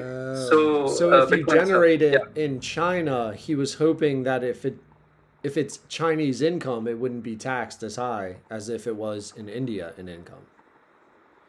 Um, no, uh, Yeah, you're you right in that. Still have to bring it to India, right? So you'd still have to pay the tax when you got to Yeah, India yeah. because you'd have to claim it if that's your home country. So it just comes down to like your infrastructure costs of Yeah. property, and um, I don't know what like Mhm. electricity would be with. All right, man. I'm sorry. Yeah.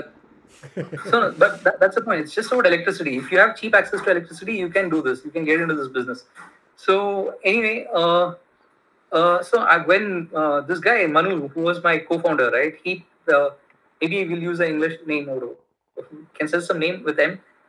I mean, it will be easier for you to follow, I guess. Yeah, Uh, whatever you're comfortable with. Yeah, fine, okay, yeah. So this guy, uh, when he pitched it to me, I imagined a huge industrial space and electricity, huge uh, grids and electricity power grids and all that stuff. And I was getting free access to that, right? To mine this thing. So I, uh, he did not, uh, he was not pitching to me. He was just saying he had access to that. So I was like, wow, I wish I had that kind of an access. That's all I thought in my mind, and I left it at that. Then uh, six months later, uh, he came, he got back to me, and he said, "Hey, uh, we were looking for a co-founder. Would you be interested?" Like almost six months, like uh, almost. It's been six months since he's known me, and I was like, "See, last time I missed out. I did not even ask him if he was he was looking for partners, and this time he himself has approached me. There's no way I'm going to kick this uh, out of the window, right? I really gone to it with both my hands without doing any kind of a due diligence, nothing. It was like, man, uh, it was fear, fear of missing out, pure fear of missing out. I, I knew a lot of people were trying to get access to this electricity. He was, uh, he had a politician co-founder uh, on board, and uh, it, it becomes the red tapeism and all is gone, right? It, it becomes easier to move, uh, get the paperwork done. The second time you So- brought up the political um, co-founder, were you sure about this? Did you verify this at all, or were you just taking this person's word that he had this political connection?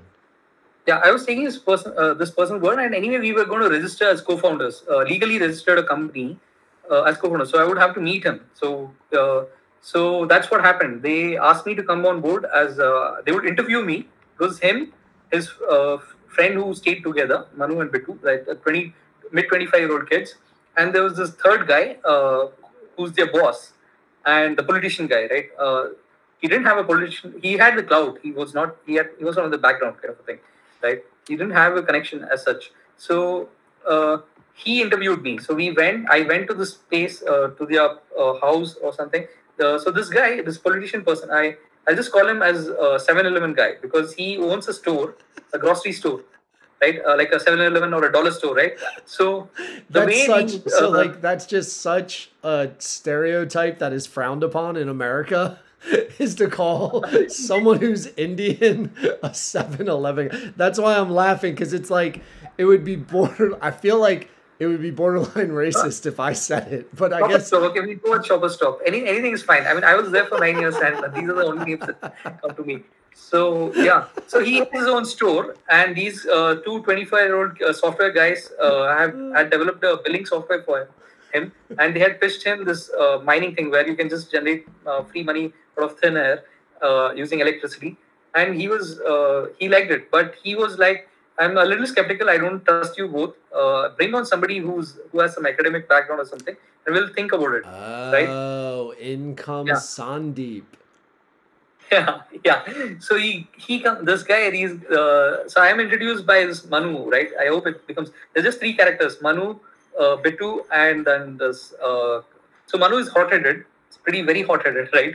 I mean, uh, quick, quick decision. I mean, uh, impulsive. I would say. So he.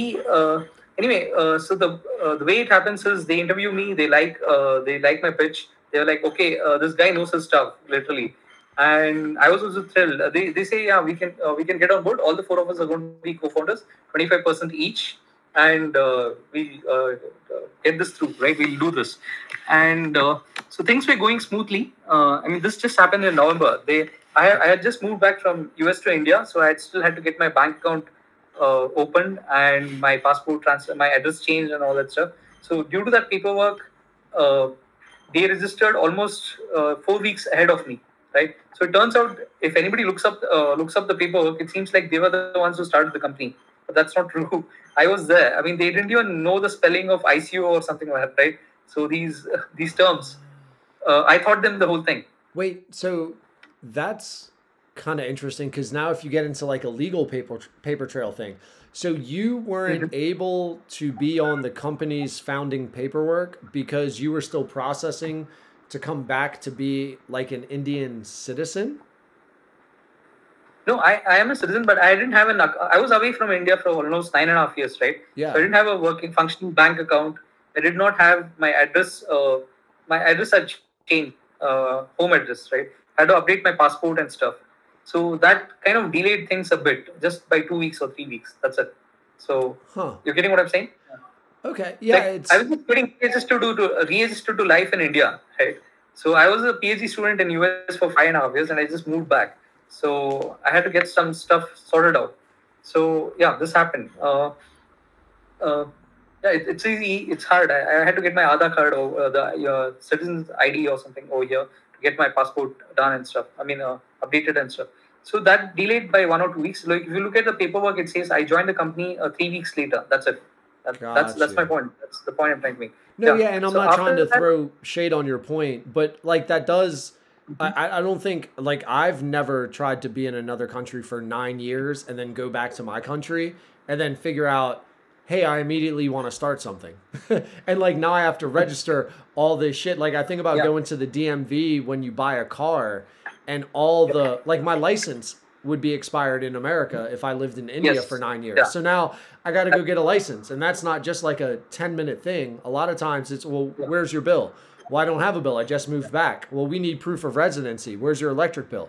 Well, I'll have one in a month. Okay, well, I don't have then, yeah, that's then, the thing. then, then, okay, we'll see you in a month when you we know that you live somewhere. Like that's how it works in America. So it does kind of make sense that like that would be a little bit of a hassle in India as Yeah. well. So, uh, so the way it wo- worked, I'm, I'm just looking at once again. Yeah. Yeah. Can The I, by the went well. way, just can can I just give you a shout out um, on the fact that Sure. I'm assuming English is not your first language. No, it's not. Dude, you're Yeah. you're fucking killing it, man. Like the fact that I'm able to ramble and you can follow me with this being how many how many languages do you speak? About three, I guess. Yeah. Three. Okay. Dude, Uh, yeah, my that mother tongue, Kannada. Uh-huh. I- Sure. I, Sorry. I shouldn't have interrupted you, but I was just gonna say that's amazing. The fact that you're this conversational in English and it not be your first language, man, is um is very impressive. yeah, I- yeah, that, that's nice. I mean, yeah, the, the it's it's not. Uh, yeah, it's it's. Uh, I mean, Sorry, I my don't know. I don't know why it hit me, but I'm just like I'm sitting here rambling, throwing all this shit at you, and you're able right? to I follow. my- I was, yeah, I was doing my PhD for five years, and all my lab mates were Americans. So I, it was easy for me to grab on, um, catch on to their lingo and language and all your colloquial, colloquial languages, uh, Yeah. tones and stuff, right? So that that's that's more or less. So yeah, coming back to my story, I actually want to yeah, get through this. So, nothing much. I mean, I'm just telling you. So, the, so they they made me a reverse pitch. They said, "Oh, look, uh, we're going to pitch in some money, and uh, uh, for 25% of the company, you have to put in your stuff as well." I had around. Uh, initially, I thought, okay, I'm I'm going to start a company in this space, and I would set aside around six lakhs INR or, or rupee, which is like 8k dollars USD, right? 8k US, uh, 8,000 USD. But they asked me for around 16k, double of that. I was okay, cool. Uh, I would, uh, I'll still, sorry, I'm looking at the Excel sheet over here. So I was, uh, I was cool with it. Uh, once again, just give me a minute. Just, What Yeah. what was the money supposed to go towards? uh, we had to buy these uh, ASICs, right? These uh, machines to mine the thing, all the equi- equi- equipment, right? So uh, we had graphic cards, the, the game graphic cards, which you can eat, uh, the second one, Ethereum, but you would need uh, ASICs, uh, application specific integrated circuits, right? These are like boxes uh, uh, specifically for mining Bitcoin, right? So we had to get those from uh, Hong Kong. They had uh, done some groundwork. They had been to Malaysia, and uh, the Malaysian company had offered us almost 500k USD, uh, 500k USD for 80 to 9, 80 percent of the company, right? So they, they just wanted to set, set up a branch or an arm in India, and we were like, no, we don't want to sell away 80 percent of the company. I was very particular about that. I wanted to start my own company. I didn't want to uh, be a part of some other company, right? So uh, before I'd say that we turned down 500k USD, was more uh, the deal never materialized because the they had to do their due diligence, we had to do us, and uh, this was the a company called Midas uh, long back. Uh, I mean, this is in 2000. again 2017, right? I don't know if the company exists or not now, but basically, essentially, the company was named Midas. It was into mining, and these uh, my co this the boss, the 7-Eleven guy, he had gone visited to Malaysia. They had uh, visited Shenzhen in China. They had got dengue fever over there, and they had gone through a lot of shit uh, while traveling abroad. And I was just like this cool guy with a, a blazer and a tie, and uh, just coming there as a sales guy, and they wanted me to be the brand uh, face of the company, literally. So Because yeah, you had the rep, So I- you I had the look, and you had the credentials. yeah yeah i was knowledgeable I did, but i did not have the hands-on experience that they had which was like the plumbing and and the and stuff which they did right so they had that advantage over me. Uh, and the, the space was moving so fast. People were uh, throwing money at the space at such high space. You could not just uh, you had to just go with the flow. You had to it's it's a momentum driven thing uh, startups right? You it's a once in a lifetime opportunity to uh, get in there and be the uh, front runner right so so what happened was eventually we this guy the 7-Eleven guy uh, introduced us to one of his friends who I think this story is going to go long. Do, can, can we do something? Uh, could we just uh, like do this another day or something like that? It would take another one hour, and I'm. Wo- Oh. um, what, what do you want to do? I, I'm good, man. If you want to keep rolling. Uh, it's, gonna, it's a long story. It will take some time. It will take about half an hour or something. Fine, I'll, I'll just uh, tell you. Yeah. Yeah, no, So, dude. I'm, I mean, uh, I'm good, dude. Sure. I, I've got easily another hour. That's not a big deal for me. Sure. Yeah. Could I take a five minute break or something? Or Yeah, no, no, absolutely. okay, no, no, no. I think we lose the flow. No, so it's fine. I'll uh, I'll continue. Uh, I Dude, don't you are such an overthinker, Yeah. man. This is amazing. Um, completely whatever you're good with. If you need to take a bathroom break, that's no problem at all. Um, but I'm good with time on my end to finish the story. Sure, sure. I'll, I'll do that. I'll finish it. Yeah. So what, what happened? Uh, so this guy introduces me to one of his friends uh, who's pitching in five lakhs, which is around around six k USD, right? Which you need to open up here. So that person just gives us a check, and he gives us. He's a real estate person. He has uh, own a lot of empty apartments and buildings all over spread all over the plotted all over the city, right? And he's like, uh, anyway, nobody's using this. So what you guys can do is use it for your mining thing, and if you make some money, give me some a bit a small percentage of that, right? It was all verbal. These people knew them for almost thirty years. Uh, the seven guy, it was his own friend, uh, friend and stuff.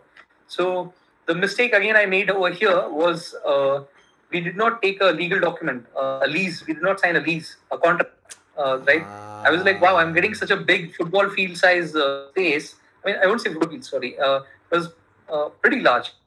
Could, uh, la- a large space to keep equipment, right? So we were trying to scale like 5,000 500 machines and all that stuff. We had just around four or five machines as in a small 2 BHK apartment. And now we are moving to a huge building, right? And this guy was giving us a free uh, building for free almost to use use that space. And, uh, And he on just top jumped of. That, that- was a mistake. They were able to give you the Sorry? the discounted energy as well. So not only a real Yes. discount on rent, a discount on energy, and it's like was it the thing, never it never clicked for you that it like man this is too good to be true or did you just think everybody there's enough money to be made where everybody's going to be No, it was all genuine. It, no, no, it was all genuine. It's like when things are going good, everybody's by your side. When things are falling apart, then everybody's looking after their own back, right? That's how. That's what happened here. Uh, so here too, uh, like uh, I got a free space uh, uh, for setting up the equipment and stuff. So that was good. Uh, that was good to go. And next, what happened was, uh, uh, yeah. So this is now here comes the twist, right? The the day I interview with this 7-Eleven guy, he takes me to a corner and he says, "Listen, I don't trust these two guys, Bittu and Manu, right? And I am putting you just to make sure that you keep them in check, keep them in line, right? I don't want them to screw me over or do me over, right?" and I'm shell shocked because shell shocked literally because uh, Manu is a good friend of mine. He was the one who introduced me, right? How am I going to backstab him and keep uh, like I'm a spy over here? He's literally put a, implanted a spy to look after these guys, right? So he was already playing uh, games and political games and stuff, right? So again, I don't know. I'm really don't. I don't know if I should trust Manu or I should trust these guys. So Manu was fine. Uh, I was cool with him. I had a good relationship because he was the one who approached me. But uh, his friend Bittu, who's a little calmer, right? He did not like me because he was like, we already we are doing all the hard work, and some guy with a blazer and t-shirt, he just comes a business MBA kind of a guy, and he's just taking 25% of the company. It doesn't make sense, right? Uh, and he, but he had good uh, experience in networking and stuff. Again, so he had networking certifications and stuff. So he was crucial for the company, literally uh, critical. Uh, he also had good experience. Uh, everybody was, all the four of us were good in our own way, and we were very, uh, very much required for the company to function. Right. Mm-hmm. So they wanted me to get some uh, customers from US or maybe give give a broader, uh, say, uh, you know, um, exposure of our company of uh, this thing customers or at least uh, let us know how my uh, my own lab mate started his own company, got it to eight million and all that stuff. He'd seen us, right? He they just wanted to uh, copy that model or any something of that sort on that So side. let me pause you. So is the Sure, goal to create your own type of altcoin, or is your goal to mine Bitcoin, or are you trying to do both simultaneously? Yeah. So it turns out that uh, my friends in US who are doing uh, this mining thing, they realized that it's better to create their own coin and mine. It would be more profitable, right? Yeah, well, kids, you own Well, the coin, coin. right? like Bitcoin just steady Yeah. goes down. The miners, that's the whatever the algorithm or the profit plan Yeah. that they have is like Yeah. every whatever three four years. It's like it's like a single uh, cake, a circular cake, and the more for a pizza, right? The more slices you make, the less Yeah. of the pizza. Yeah, right? that's the the more issue people join in to have a bite of the yeah. So that is how it is. So uh, So are you this- guys now and- in your business model? Are you shifting from hey, we don't need to mine Bitcoin, we need to create our own coin and now sell and find buyers for our own coin? so that was like after maybe three or four years later down the line. You could have it as a roadmap, right? Got you. Uh, make your own chain. Everybody does this. If you're ambitious, if you want to conquer the space, this is what you have to do. Uh, you would have to do down the line, I guess. Uh, not necessarily, but uh, there are successful models who have done that already, and they are in the range. They've got raised money, uh, money at the range of two, 450 million dollars from India, right? Like you have Ethereum, which is the second best coin, and the, there are layer two networks called Polygon and Matic, which which started off in India and they got funding up to 450 million dollars. And I mean, I don't know what they're worth 10 billion dollars or something today, just in a span of three years, right? So it's, it's a long story. I mean, the, so the space is big uh, in that sense. You can. So this is what we realized too. Either you can uh, mine Bitcoin, you can trade Bitcoin, or you could uh, manage funds for other people uh, as a mutual fund or a thing, uh, ETF and stuff, Bitcoin ETFs, and you could start your own coin, or you could just be a transaction processing guy, or you could start your own central government currency like CBDCs, right? Central digital currencies. Uh, you could provide software for the governments who want to, uh, who have you, who want to permission network. So it's a permissionless network. Anybody can join and leave anytime, right? The transaction, make some money, and leave anytime. In permission, it's just a set a database with only seven people allowed to uh, access the database, right? Seven or eight people. So these are eight validators, eight uh, uh, this thing. So you have validators, you have miners, you have stakers. Stake is just depositing your amount there, uh, and if you uh, make mistakes in validating the transactions, your data gets slashed. Uh, you lose some amount, right? pay penalty. So you have proof of work, you have proof of stake. So these kind of things. So the space is uh, huge and vast. So, but our focus was initially just to set up a mining center. So the, that's the thing. We have gone in any other direction. Point. We have what we want to do next three four years, right? You have this opportunity to make uh, money, and if you screw up, you screw up royally, and you lose a lot of money. so, so because it's hardware. Uh, Paul Graham has said this, right? Uh, uh, startups are like you're facing death uh, near certain uh, death but if you're doing hardware startups it's like infi- facing infantile death you're dying at the stage of a baby the uh, baby stage itself you're dying right? That's what he said. I, I- couldn't uh, uh, put it down properly but that is what is. Hardware startups are hard really hard to do it. Uh, of operations and it's you're moving uh, stuff across borders and all that stuff. So anyway um, the uh, story the this was a plan. You have a small 2 BHK with a mining thing set up, Now we have to scale it, and we just uh, it was just set up in two months. So I'm pretty new to the company, so I could be called a founder, uh, not a co-founder or, or anything lesser than that. So we we just started quickly at the same time. So I had given them the idea, like all these things, you can do all these things, right? So uh, you could also fundraise. You can fundraise on your own coin. You could do something called as an ICO, initial coin offering, right? You're offering coins, your own scene coin offerings. This was way back in 2017 when this was uh, a big deal back then, right? So the issue with raising your own coin and funding and all, uh, it gets a little scammy because uh, unless you have a proper business plan and use money and you can take that money and run away, right?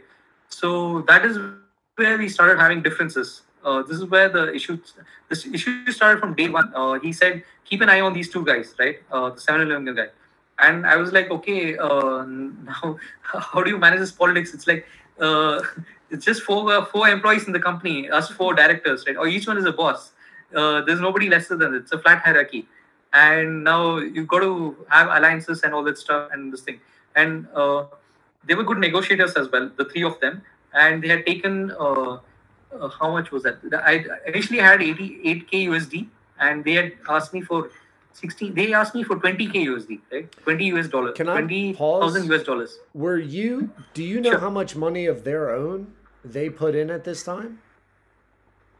Very good question, right? So what happened was they lied to me, saying at least Manu and Bittu, right? They uh, they wanted uh, ownership, 25 percent. So they had to contribute equally. Either Yeah. it could be sweat equity or it could be money. So uh, they told me that they took a bank loan and they were putting in the same amount, 20k USD, right? So apparently, I was going to put 20k USD. Manu is going to put 20k USD. Bittu is going to put 20k USD. And uh, the boss, uh, guy, he had shit ton of money. Like you would always go and grab some money from him. so there was no question of his uh, putting a number on his uh, contribution, right? He was like uh, endless source of money. So we, we, we didn't bother. We didn't put a number on that. Uh, it was more about uh, uh, he's a big guy and you don't question him. as Oh, simple wow. as that. That does Yeah. not So- sound like a flat hierarchy when you describe the 7-Eleven guy. Or is that the 7-Eleven I guy? No, that's the political guy, right? Seven, yeah, yeah, yeah. Oh, that's right. guy. So that is the thing. I wanted a co-founder. I wanted somebody equal, but uh, this was the best opportunity he could get. I was not finding any co-founder. Nobody wanted to take on something which is uh, so much of gray area thing. You have to move around countries. You have to go check these uh, hardware equipment. You don't want somebody shipping some Chinese guy shipping some faulty hardware. It comes to your shore in Bangalore and it's not working. Right? What do you do? I mean, and these guys are in some other country. You have to. Uh, it's a different law uh, juris, jurisdiction. So all those issues were there, operational hurdles were there. So these guys knew their stuff uh, to a certain extent. He was running a. So one of the reasons I joined him was because he was a seller guy. He knew the market. He knew distribution. Right. He could uh, finance uh, commodities worth how much. Uh, so he, if he could uh, use a own coin for these commodities, buying and selling these commodities, would be great. So on that basis, I went. Now looking back, it lo- looks sounds very foolish, like trying to replace the dollar or replace the rupee and stuff. But uh, back then, anything was possible. Yeah. Yeah. Go ahead. You had some question. No, well, I was just thinking like that. It seems like a decent, optimistic plan because other people would be invested in the business, right? So it's like, hey, man, it's basically like stock options. We're offering you stock options in our company to provide us with things we need to make the company successful. My my question was like, what was there never like who was the accountant? Where's the financial reports that you're like checking to be like, oh shit, our cash on hand is blank, you know, to like verify? Was that not happening? Yeah, that was not happening because uh, the 7-Eleven guy had the uh, sign off on everything, all checks, right? He was the sole uh, one who was would sign off on the checks. He said he would give me the sign off, right? Uh, you you need two directors to sign off, right? Uh, two company owners to sign off on any every any transaction. So he was doing that f- from the beginning. So that was one thing. We had a we do need to have a company accountant, and unfortunately it was three against one. There were three guys and I was one guy. So the accountant wanted to keep his. Uh, he was already an accountant for their uh, 7-Eleven store, right? So he would he did not want to lose business uh, business on that part. So he would always take their side. He would always uh, he would go for the one who would give him uh, his bread and butter, right? So the accountant was with them, not with me. So that was another issue. Uh, you you're picking up all the points, right points. So what, what happened over there? So I, I trusted them because they said they took a bank loan. So I was like, wow, these guys are going to work doubly hard to you know return the bank loan. I had just money sitting around from my trading and all this crypto thing. I got ETH when it was around twelve dollars. Now it's around three thousand dollars, and I got Bitcoin when it was around uh, two hundred or three hundred dollars, right? Uh, now it's uh, 50k or USD or something. It's around 50k USD. So, uh, but then again, I sold it also. I didn't know it's going to go big, so big if, 10, if I hold it for 10 years. So uh, that's all. Uh, like a lot of people ask me, where is that money right now? I'm like, no, dude, I don't come and rob me because I don't have it right now. so that's the thing. So uh, yeah, it's it's all on the blockchain. It's all uh, it's all white money in a sense. It's all, it's all there's a paper trail. You can just look if you if you have to uh, right now the way it works is you have to uh, address if you if when you're trying to convert to fiat fiat uh, INR, have to pay your taxes of thirty percent. They they do ask for your I think they do ask for your wallet address and stuff. A single wallet address, the entire transaction history from past three years, ten years, whatever it is, right, and the future transactions also is all transparent on the blockchain because they've identified your email ID and who you've communicated in the past is all all there in the open, out in the open. So there's nothing to hide over here in that, in that sense. So anyway, I gave them this 12, uh, um, I mean 20k USD, and I got the hard copy of the shares of uh, 25% ownership of the company. So things were going really good. Uh, it seemed so, at least. Uh, the next plan was uh, so this Malaysian company uh, did not. the collaboration with the Malaysian company did not pan out. We we decided we just copy the model. Their name was Midas, the company name of the company was Midas, so we named our company Way to Midas. Right? We copied their whole uh, legal uh, like terms and conditions thing. It was all copy paste, most of it, because we really needed to move fast, right? So uh, I mean, they were a so, country, and we were. Just, uh, I'm sorry, yeah. just to be clear, like, so you took the Lab Partners framework and just copy and pasted it to make it your own business model. No, uh, the lab partner was different. That is a different. Uh, it's it's out of the picture now. Uh, this was another company in Malaysia, uh, which my uh, co-founder had uh, gone and visited. My 7-Eleven guy had gone ah, visited okay. with his own money. Put in his own money. So they had done some groundwork. I appreciate that. Like I really, gotcha. that was the reason why I put in my money. I was not foolish to just you know listen to their bullshit or whatever. So I kind of did my due diligence. It seemed like I was getting good bang for the buck, and uh, it seemed all uh, good, right? It, uh, the, the, issue here was it was not clear from day one when I was being an investor was was I being the founder, right? Like so, as you go, as you would see, uh, what this 7 guy wanted was he, he wanted stuff. He wanted us to work, and he would not get involved. So he was an investor, but he had taken 25% of the company and he uh, of the uh, ownership, and he was on the board member. He was a board member. So literally, like he was running three or four companies in the uh, parallelly, right? He was working just like two hours in a week for us, and we were working full time for him. So it was okay initially because he was more knowledgeable. He had the cushion of all that money. If he needed suddenly uh, say I was just pitching in 20k USD, and this is a finance company. You might need a lot of money in the future. Right? It's operational. Uh, you need space for the thing. He was providing us connections with uh, the real estate thing and the electricity and all. So there is no question of questioning his uh, what is his role uh, here, right? So I was foolish enough to give away all my money in one shot instead of in phases. So I just did uh, three single transactions, and all the money went into their account. I didn't even did not even ask them for a multi-sig wallet, right? Now this is a concept which is now so you, you need multi-signatures in blockchain and Bitcoin uh, to move the money around, right? Initially it was just your own single private key. So now you can have multi-signature, right? Uh, back then we thought it's too much of a hassle. Who's going to like every moving twenty for a twenty dollar? I mean, for want to buy a cup of coffee and you're asking for full signature to get that thing done, right? It didn't make sense. So we gave all the access to one person. I'm sorry, mm-hmm. like was that more than a PIN number? It's yeah, it is. That is what it is. Even your private key is like a PIN number. It's a 12, uh, uh, 12 so, words passphrase, or it could be just uh, uh, an alphanumeric uh, letter of I, I don't know 20 letters or something. Yeah, right. It's so like why why yeah. is that a hassle to include that with every transaction? Uh, it, it would be like he would say, "Don't you don't you don't you trust me?" It's as simple as that, right? Oh. Like if you don't trust me, don't work with me. It's simple. I mean, I I'm not going to deal with your bullshit, right? Uh, very egoistic. Like ego comes and play, uh, comes into play and all that stuff. And it's like you're the one who's getting the fun. Uh, you're the one who's making a big killing over here. So you should be happy with what you off- what we are offer- offering you. That was your gotcha. uh, thing, and I was cool with that for the simple reason that it's not easy getting political connections. One thing, it's not easy getting subsidized electricity, and uh, you might have a lot of theoretical knowledge, but uh, these were these guys were operational guys, right? They they could go down and do the plumbing work. I mean, uh, so it was a good symbiotic relationship uh, to begin with.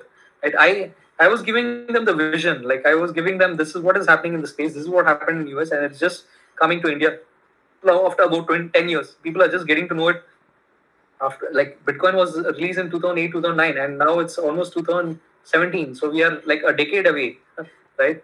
Uh, and we're still getting to know. People had no clue what's happening. Uh, I mean, they, they didn't know much actually.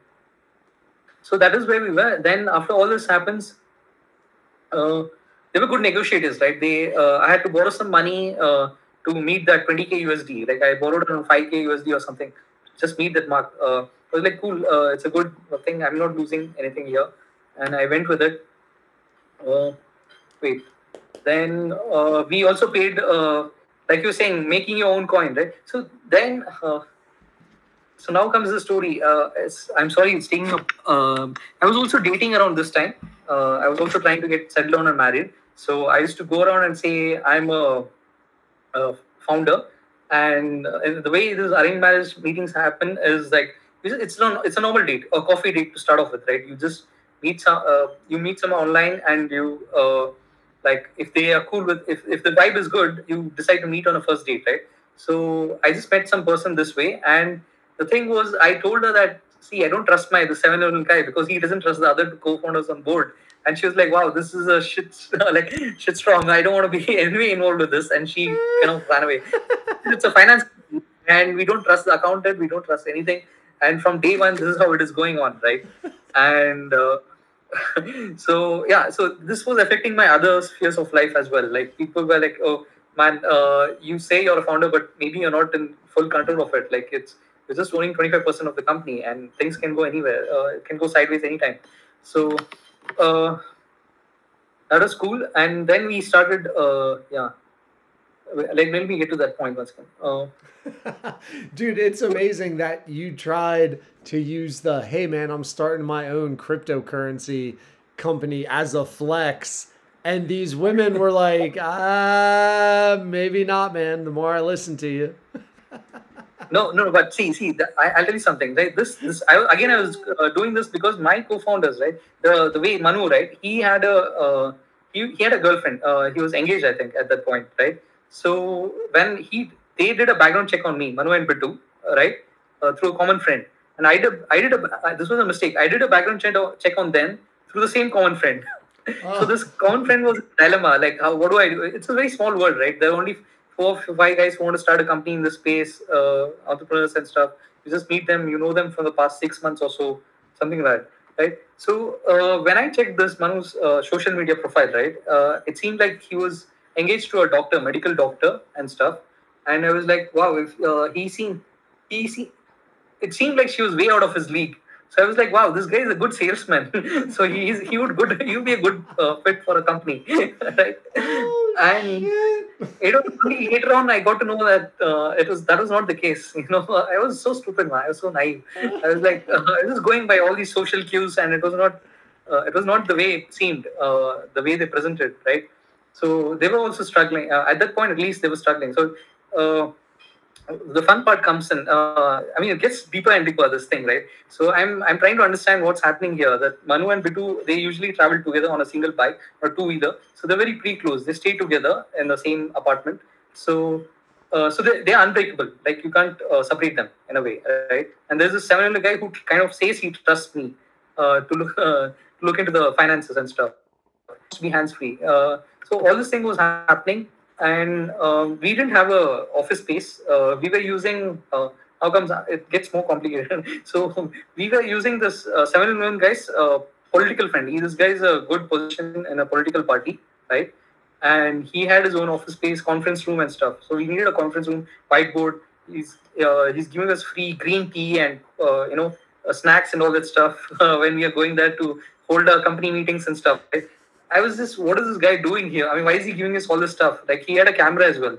So this guy, um, uh, this politician guy, right? His his dad was a religious head or something. He is a religious head, some uh, big figure in the religion com- uh, religious community or something, right?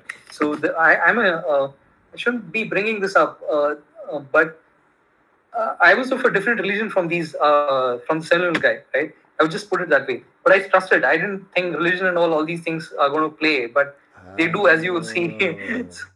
it matters to a certain extent. So, uh, for example, uh, this guy who gave us the space uh, uh, for the just keeping the equi- equipment, right? He uh, later on said he wouldn't be able to give it because he said, uh, uh, you know, in the Muslims they don't uh, do all this kind of lending business. Uh, it's called halal business or something. I I, I don't know much.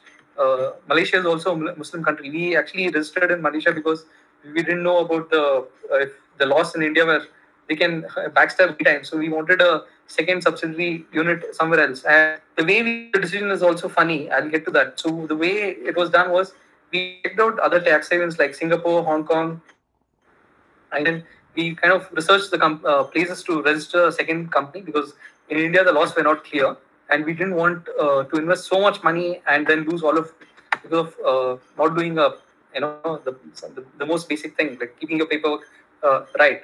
So, uh, but the way we went, it was very costly. they charged us a lot of money for uh, registering another company. So we we homed in on the cheapest uh, country we could register, and it was Malaysia. Right? They gave us a registration for just 1.5 U- USD, 1.5k USD. Uh, right? So I was like. Uh, uh, again here i was the one who pushed for it. I was like i want everything to be in white uh, everything to be uh, proper paperwork and all. These they were like no they were more hands free they were like uh, we we are not going to go by the book. We we are not a bookworm and we are not going to go by the book or anything. We'll do it ourselves. Uh, we'll do it the way we want to do it right? So come here and teach us this stuff. But i was like okay let me at least meet three lawyers. I'll uh, upon my insistence insistence they met three lawyers three different law firms and we tried to uh, get clarity on how the situation is and stuff and the lawyers were very uh, picky. I mean, I would say very. Uh, I'm not getting the right word, but they were p- very particular that uh, this crypto thing was not uh, as a complete gray area. And uh, though at the uh, venture capital funds were funding uh, exchange, there was one called Coinex, which got uh, I don't know maybe two million dollars or something uh, around that range. I, I'm not sure, but uh, they're funding it, right? Uh, so it was all happening in the white with proper paperwork and proper white collar job and stuff. So uh, I told, I asked these lawyers, how are they doing it, right? Why, when it's gray area, how are these investors putting their money into something uh, shady or whatever? So he said, uh, his opinion was, it's not a bank. You're trying to run a bank. Uh, you're running your own, making your own currency. You're, let's say you, I open an exchange, right? You come, you deposit one thousand US dollars with me, right? And I hold Bitcoin for you on your behalf. Um, a month later, it's worth two thousand dollars, right? I give you back two thousand dollars when you want to cash out, and now you've earned two hundred percent interest, right? You deposited thousand dollars, but you got back two thousand dollars, so you doubled your money. So essentially, you've deposited money at some uh, with some entity, you got interest on it. So it's a bank now, right? So how are you being doing banking work when you're not licensed as a bank, right? How can you take deposits, give interest on it? So that is what banks do, and you're doing the same thing, right? So this is what the lawyer argued with us, and we were like, okay, fine. Uh, if we go with this, we will never launch a company. So we just uh, sidetracked that. We left it at that, and we moved on. So coming back to this guy, uh, the guy who gave us space, he was Muslim. He was like, there are all these banking laws, Islamic banking laws, Indian, I mean, uh, Hindu banking laws. So I had to go um, go down rabbit hole as well in terms of what banking laws is he talking about and stuff. So he, in the last moment, he also, you know, withdrew funds. Uh, he said, uh, "Listen, I'm having a fight with my brother. Uh, he says it's not religion. It's not aligned with his religion. This thing, what we are doing. So he would not want to help us, right? And uh, you know, like ima- imagine buying all the equipment, thinking you can keep it there, and uh, this guy who had given us the free stuff he's uh, pulling out, right? So All because of his brother. So the brother actually was the decision maker for the land lease. not like that. It just uh, it's his family. Gotcha. like, don't get. Uh, they were just advising him, looking after him. Like, don't get into all this uh, gray uh, making money stuff and all. It's still not regulated. Essentially, uh, I, I don't know the answer. I just know that this was the absolute reason that they gave me that it is against the religion. Uh, lending lending business is against the How religion for Muslims. Gotcha. Halal, something like that. and yeah. how much like were you already set up in the place or did you have equipment coming up to the place? thankfully we had not we had to so this is the story we had to go to hong kong uh, so the, the way is uh, shipping right was not happening because of these laws indian laws and stuff right so we what we could do at the most was go to hong kong and ship it ourselves bring it ourselves with us right Oh, the no machines shit. so yeah, so that is what we did. We what we had to do was uh, one person is allowed around 15 kgs, uh, f- uh, certain weight of uh, baggage. So in the baggage we put these things, and you declare at the customs, and you bring it back, uh, bring it here, right? So uh, three of us went, uh, me and the two 25 year old guys. We had to go to Hong Kong, and uh, each one had a bag of our own, and we could uh, squeeze in some, say, I think around four or five machines with their power power unit and all that stuff, right? So we could uh, we bought around nine, I think nine. I don't remember. This was five years back. Uh, so we bought around nine uh, machines this way, right? So we had set up. So I was like, when I did this, then I realized this is this is not going to scale up to 500 machines. No way. I'm not going to do like 20 trips to Hong Kong for this, right? I, I was like, what have I walked myself into? and and at the same time, we were trying to raise money from people. Uh, the way it was work was, I was pretty clear when I uh, I was the face of the company. I had to raise money, and I was clear with my friends and uh, family and everybody that the way it was, uh, you're just paying money to rent out the equipment. We are not promising you that you're going to make a lot of money with this thing scheme or whatever. We are just going to say that uh, you can buy this, uh, uh, you know, supercomputer. Uh, you can rent the supercomputer that we have for a month, and you're going to pay the electricity charges for that. That's it. That's it, right? So we would make a little profit, a margin on that, right? That was the plan. So it was pretty upfront and clear, and I was happy with that. But uh, what I learned the hard way was that, that customers want to uh, do the work; they just want the free money, right? So you're not making it hard. They don't want to manage the money; they want you to manage the money and give you the uh, give the profits for them, right? Something like that. Uh, you're getting what I'm saying? The drift. Like you would say, I don't know anything about Bitcoin, but I just know there's money in mining Bitcoin. So you are the Bitcoin miner.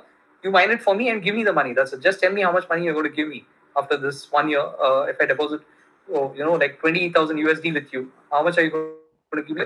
That's it. It's as simple as that, right? You Getting what I'm saying? That yeah, but Yeah. that's how you felt the partners were playing you, or that's what you felt people offering you No, no. software were expecting. No, no, nobody's playing anybody over here. It's just that I was stupid enough to not do proper due diligence, right?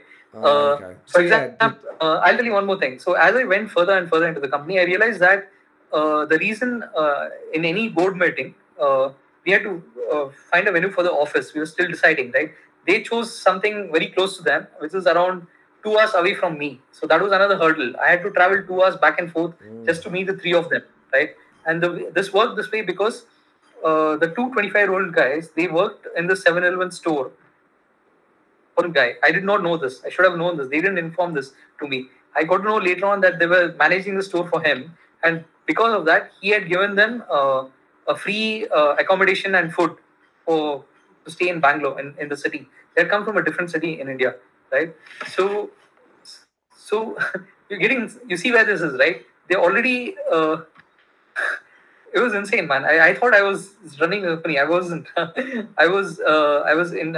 I was. I had the freedom, right, to take the, company in any direction I wanted, uh, because they want. They knew that I was the thought leader in the space, uh, so to speak. Actually, uh, like I knew better than them in the space, right? Uh, at least in terms of theory, theory, uh, uh, doing the groundwork, do, making sure everything's uh, right and stuff, right? So they allowed me that freedom uh, to be the face of the company, and they were also scared. Like they were like, "Listen, we we have only around 50 units, but we want to show that we have 500 mining units." So I would not want to, uh, you know, disclose the place of a warehouse.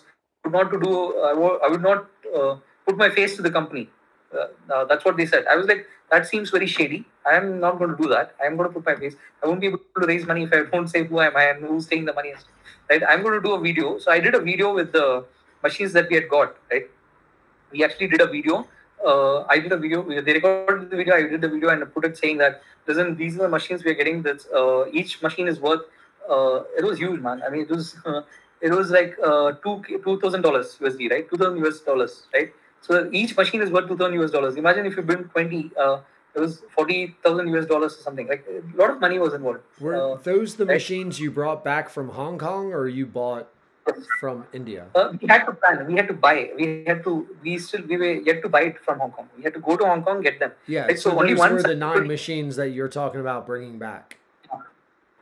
So only one successful operation happened. So uh, I'm losing the because I did not have it. But uh, so before that, what we tried, uh, we tried other things, right? We there was a lot of friction in the company in the sense when I joined the company, I thought this is what we're going to do.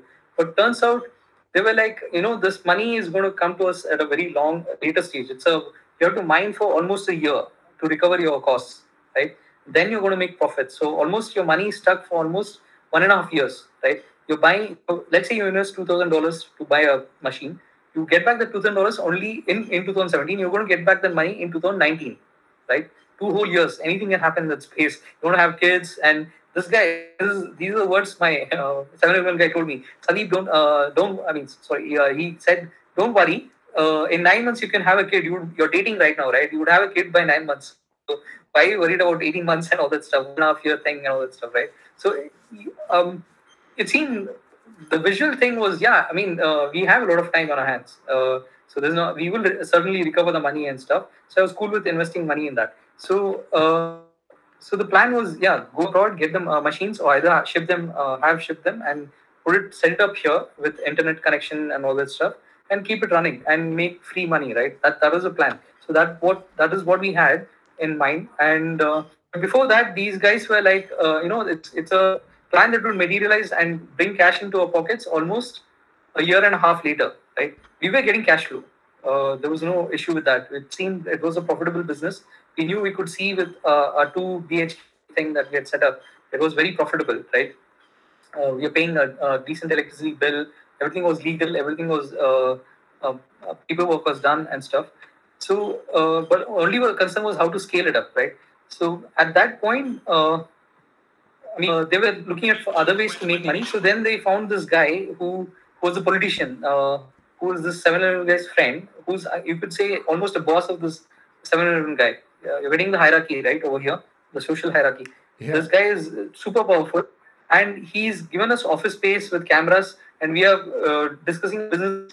He sees that our thing is very profitable, and he wants a stake in it. He's like, "I'm going to come and buy 20% of your company, and I'm going to be a fifth, uh, this thing, uh, director legally on your company."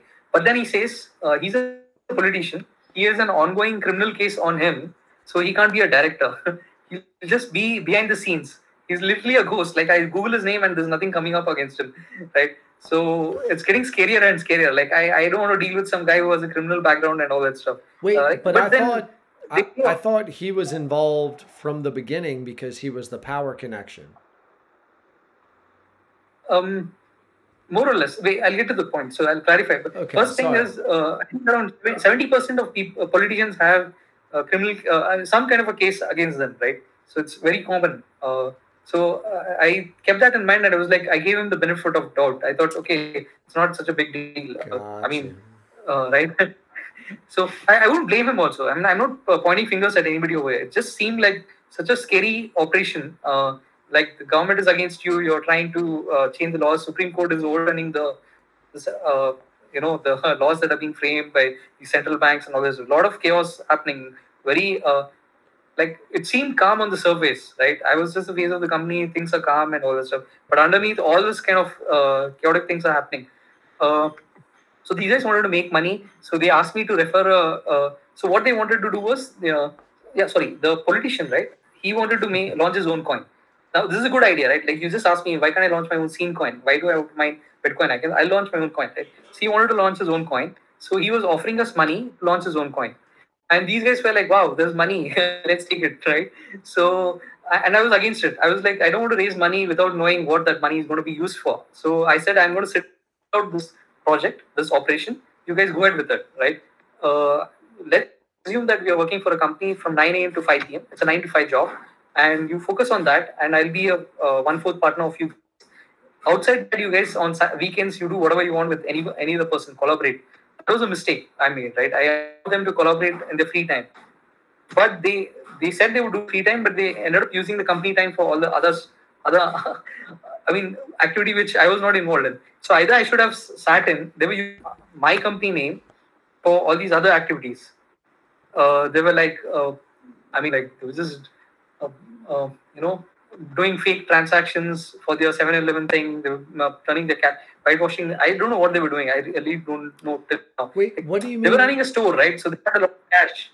So Mhm. what's Sorry? the so what are you saying? They were taking the money you were depositing into the account, your 20k U- United States money, and they were able to spend that how they pleased and they were subsidizing this 7-Eleven store? No, no, uh, that that's a very small amount, right? But 20k US dollars is small. So uh, what they see, the thing was, what I was concerned was they were running other companies in parallel, right? And they were mixing up that company's accounts with my company account. Oh, Yeah. gotcha, gotcha, gotcha. Because yeah, dude, where the that- fuck that- is the- accountant? Like, how is there no accountant to keep this shit straight, man? Yeah, I said that. that. That's when I started like, okay, fine, this is enough. Uh, they were just things are going out of my. Uh, I was thinking things were. I mean, I, I was I trusted them. That was the issue. I mean, so I, I did not like it, and they were also like, there's nothing to worry. It's just we want to show that show that there are transactions happening in the company. It's not a, it's not a dead company. We have to have some transactions, right? You can't just keep a non-active account uh, and say uh, nothing. Uh, you know, you have to just do some transactions, like uh, just to show volume. When you like, if you're running an exchange, people actually do this. Uh, you're just creating fake transactions to show that there's a lot of activity happening on the exchange, right? Oh So- shit! Seriously? Yeah. Huh? yeah this, all this happens you run an exchange you would know like uh, they, they i mean they've done it i mean they've, uh, they're facing lawsuits and all that stuff even now uh, about fake fake transactions you just you feel like you're an outsider you just somebody is buying and selling this coin so much there must be a lot of activity happening and it could be just the same person doing it, it happens with Oh, and it NFTs, it the happens- value. yeah. That makes sense. But wouldn't you be able to? And this is a complete side note. But wouldn't you be able to trace it because of the wallet identification? Or are you- it's it's You- almost like you're creating your own fake bots to like your social media posts. Yeah. So th- that is the thing. They they uh, the whole point was just a lot of activity. You could trace it. That's that's there, right? But they wanted to show that uh, this company is you know like uh, active. It's it's doing some. It's buying like it's building a website for uh, seeing for his podcast, right? He might not pay me, but they would just say, okay, money is coming and money has gone out. I, I don't know what was the game end game. That was the scary part. Like I don't know why they were doing this. I said, you why can't you keep it clean? You know, uh, you do your own business, your 7-Eleven store with your own accounts. Don't mix it with my account, right? I don't want any stuff happening here. Borrowing money from somebody, you're sending it here and all that stuff. So that was one uh, point of contention. And then uh, there were this thing. Uh, so these guys wanted to buy, uh, make a coin for this guy, and I stayed out from it. Uh, but they they didn't know what the coin would do. So they asked me to write up. I was the PhD guy, right? So they asked me to write up a document on uh, if somebody gave me money, what do I do with it? Like, how do you uh, make it double, or what? Uh, wh- where would you invest? So I wrote a thirty-page document, uh, a complete thirty-page document on uh, what would be a good investment. For me, it was uh, in investing in green energy, right? If you could set up a, we could not set up a solar farm because that would be way too big. So we could at the most set up a small hydro farm, right? A small unit, a very small unit, right? So I wrote up a 30-page document about how you could uh, uh, show funds to the government, and because there are funds, the government would approve you to borrow their land or something out of the license and uh, set up a factory and all that stuff. A, a green energy space, right? So I just wrote this document, uh, keeping in mind it's for something else. I thought it's for uh, just some random exercise. I did not know that these guys would steal it and use it for their own coin, right? Your for their own this partners, political coin. wait, your partners took the green Mhm. energy proposal and started creating their own coin off of it. Yeah, on the servers anyway, that you had on on the servers that you had brought back from Hong Kong. No, no, you're getting mixed up. So these are different projects, right? You have one project is mining. Other project is you could have uh, you could, uh, could have blockchain education. You could have trading. You could have like ten different uh, things, right, uh, simultaneously Oh, to bring in the cash flow. So, so what was happening here was they wanted to make uh, they wanted to raise funds because you could raise funds. That was the reason. So they, uh, but for what? They didn't know that. So they asked me for an idea. I gave them an idea. I did not know they, they, that they would use it for this, right? And they used it. They were like, dude, uh, your thing is just to make a white paper. We'll pay you for that, right? So I was like, okay, that makes sense, right? If somebody wants me to give them a research report, analytics, like well, how is the green energy? You want to set up a leather industry? What are the uh, just study the competition and make a report. I, that's what I do in my PhD. For nine years, I've been doing that. Like, right, just make reports. Uh, like, uh, you have these uh, big uh, companies that do that actually, uh, analytics companies, right? Yeah. Not getting the names right, but yeah. No, I'm with you, man. Like any anybody who's got some sort of a graduate degree, you fucking crunch yeah. some numbers, you help people to analyze it, you give like a next step suggestion. It's real, not to minimize it, but it's real basic Yeah. research. So now what happened again? Uh, I want to say uh, I didn't mention. Uh, I want to say this is just my point of view. I don't. I, I, you don't have the other three members to defend themselves. Uh, the other co-founders. So I'm not pointing fingers. It's just what's happening in my headspace, right? This is what I'm seeing. Uh, I don't know what else is going on in their mind and how is their dynamics between them. Are they uh, like backstabbing whom or something? I have no clue. This is what is happening in my mind. That's it. Just a one person's viewpoint, right? So uh, I was not happy with the idea that they were taking my idea and uh, which I wanted to use it for uh, getting funding from somebody else. Maybe do it the right way, right? Uh, it, it's a five-year plan. You can't do it in uh, just five months. This thing which I was telling, setting up a uh, hydro farm, it takes five years. Even the government of India allows you. Essentially, what happens is you deposit money with the government, and you have to finish the project within five years. Otherwise, you lose the deposit, right? So I had all these timelines in mind. I had all these plans, and that was the thing. But uh, they took the thing for their own coin. I was like, okay, fine. Uh, my name is not there anywhere, and let them do whatever they want. But I am running my own mining company, so I don't, uh, I don't, I'm not bothered. But then they wanted a developer to run that thing, the build that scene coin, their own coin, right? Uh, your name is scene, right? So you're running your own shit coin. That's what it's called in the space. So uh, see, they, they asked me for a reference. I gave them a reference for a developer. That developer charged them huge, hefty amount of money. He did not build it. He he ran away to another city saying his leg broke in an accident, and uh, he made up some story. And it's so complicated. I said I will not get involved because I was uh, I don't want to sit out of this project, right? I don't want to get involved in this uh, fundraising project in any way. I don't want my name associated with it. So you, I just told you asked me a, for a developer. I give you a developer. It's your uh. How are you going to handle that guy, right?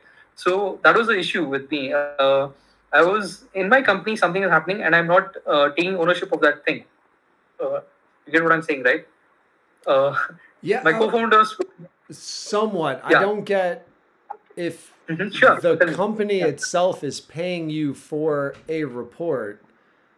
No, they were not paying. Sorry. I, the, what I meant to say was, uh, uh, I was feeling useless in the company, and they were finally using me for something, Oh. right? So the thing is, uh, they, they were doing all the operational work, right? In a way, right? I, I did feel imposter syndrome. Like, what is my contribution here? Like, they had all the political connections, Uh, they had the real estate connections, right? And uh, I was just the face of the company still. They, they didn't want to be the face of the company. They didn't want to put their name anywhere. They were like, this thing can go south anytime. So we were not going to take responsibility. This is funny, man. The way you look back at it, this is how it is. Uh, I mean, they, they were, but they were. Uh, so again, uh, the Well- way it worked was. Um. No, I'm sorry. I'm just I'm very curious how Sure. you actually lost the money. Like was this Yeah. the moment that the money's gone and you're out or how did that occur?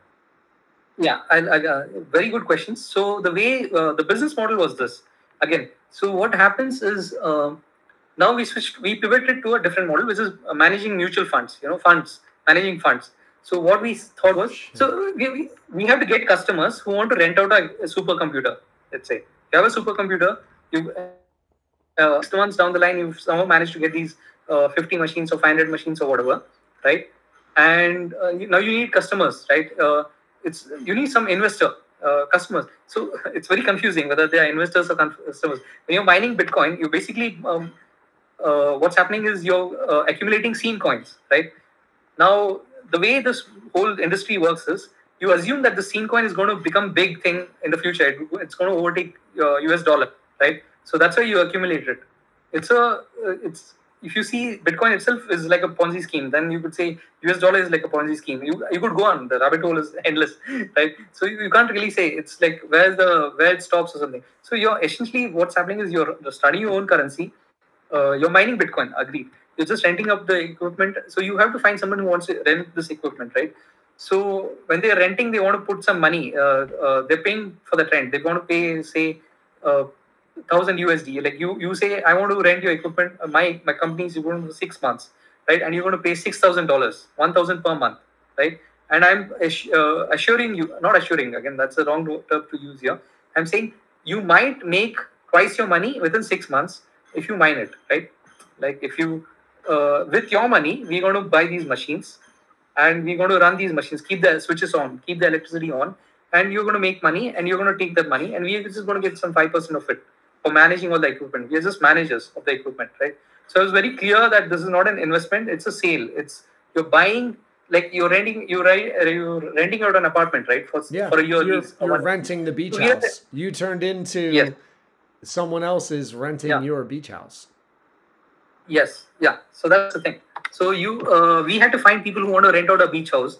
So this guy, the seven eleven guy, again he gave us tasks. Like there was a clear hierarchy over here. He was the big shot. So he was saying, I want to see test your sales skills, all of you. So each of you go find a customer who wants to buy a beach house for himself. Right? Each house is like a mining machine. Uh, uh, getting the drift, right? I hope you're getting the sense of this. So No, we were yeah. supposed to get. Mhm. I'm sorry, No, I I- shouldn't I cut was- you off. I'm just saying yeah. that, that makes sense. Yeah, but I was really scared of involving my family and friends. I still involved. I got my sister's money in, and I lost it. so, uh, yeah. So, so uh, these two guys, the 25 year olds, they said, no, we we are not. We're poor guys. We don't have any. We can't get anybody, right? So we we, we it's not a concern. It's not. Uh, we came here to you because you're the investor. So you get the thing. So the seven took took ownership of that. He said, no, don't worry. I'll get somebody, right? I'll get people to invest in this thing. He had confidence. I was scared of his overconfidence. Like he's like just it's too far into the two years ahead. You're promising that after two years you're going to double your money or something. Like things can happen in a this. If you look at the cryptocurrency market, uh, the back breaks every uh, two months. You know, you break your back over there, literally. Like uh, it's 60k USD, and uh, in two months it's become 30k USD uh, cryptocurrency. Right, you're losing a lot of money in that space. So, so all this was happening this time. So initially, uh, we did try to. Uh, I was charged with in, uh, finding someone who will buy the beach house, right? So I finally found some guy. I got him all the way from Hyderabad or something, and I uh, made him look at the presentation. This guy who was supposed to buy the beach house, he's so smart. He brainwashed these two 25 year olds into saying, "I'm going to sell you uh, education software, and uh, you invest in me, you pay me." And these guys, like, yeah, we don't know anything about blockchain, so let's. Uh, I had left the company by then. I was like, uh, enough of this nonsense, and I want to. I'm going to quit. So this is after the company. After I quit, I wanted to know what happened to my 20k USD, which I left with them. I left it on the table. I said, uh, I'll get to the point. So uh, the point is, I made a lot of these connections, right? And they did not manage the connections. And uh, the, there was a question of ownership. Who's owning? Uh, who's taking responsibility for what, right? So uh, I'll tell you what is the climax. Like what pushed me over the edge, and I was like, I should just leave, right? So what happened was maybe I should just leave. That was the consider. I was still considering. I didn't. I didn't want to leave. I how could I leave? I was the face of the company and I can't leave my own company. Something like that. Like it, it was just all in my head. I didn't know what was. Uh, it was pretty chaotic to be honest. So uh, I, at this point, they wanted to move to Hong Kong and the machines. I was like, uh, the Indian government is kind of against it. You your machines are going to get stuck for three months uh, in the customs uh, in the customs uh, thing. So there's a three month added three month delay. So again, uh, your numbers are pushed by three months, and you have to get back that uh, you have to give these customers who beach houses uh, double the money and give it back within a certain time, right? Double the money was just like 200% a thing, like. But if you look at uh, crypto, it was making 100k, thousand, 100x, thousand x, right? It was at that point, like it was just shooting up from 200 dollars. Bitcoin was going to uh, sixty thousand dollars, so there was a lot of money in the space. So it didn't seem all that uh, far fetched uh, at that point of time, right? So double was still seemed like, hey, we, we going to make a lot of money and we're going to give them double the amount. So it's not a big deal. It seemed like that at that point. But I knew there were a lot of moving parts and it seemed scary. So this guy goes ahead and he places uh, with my money, 20k USD. He places around 20, uh, 19, uh, 22 machines. He orders 22 machines in one shot. I'm like, man, are you crazy? Like, I, I don't know. Uh, I'm still not sure about this whole operation.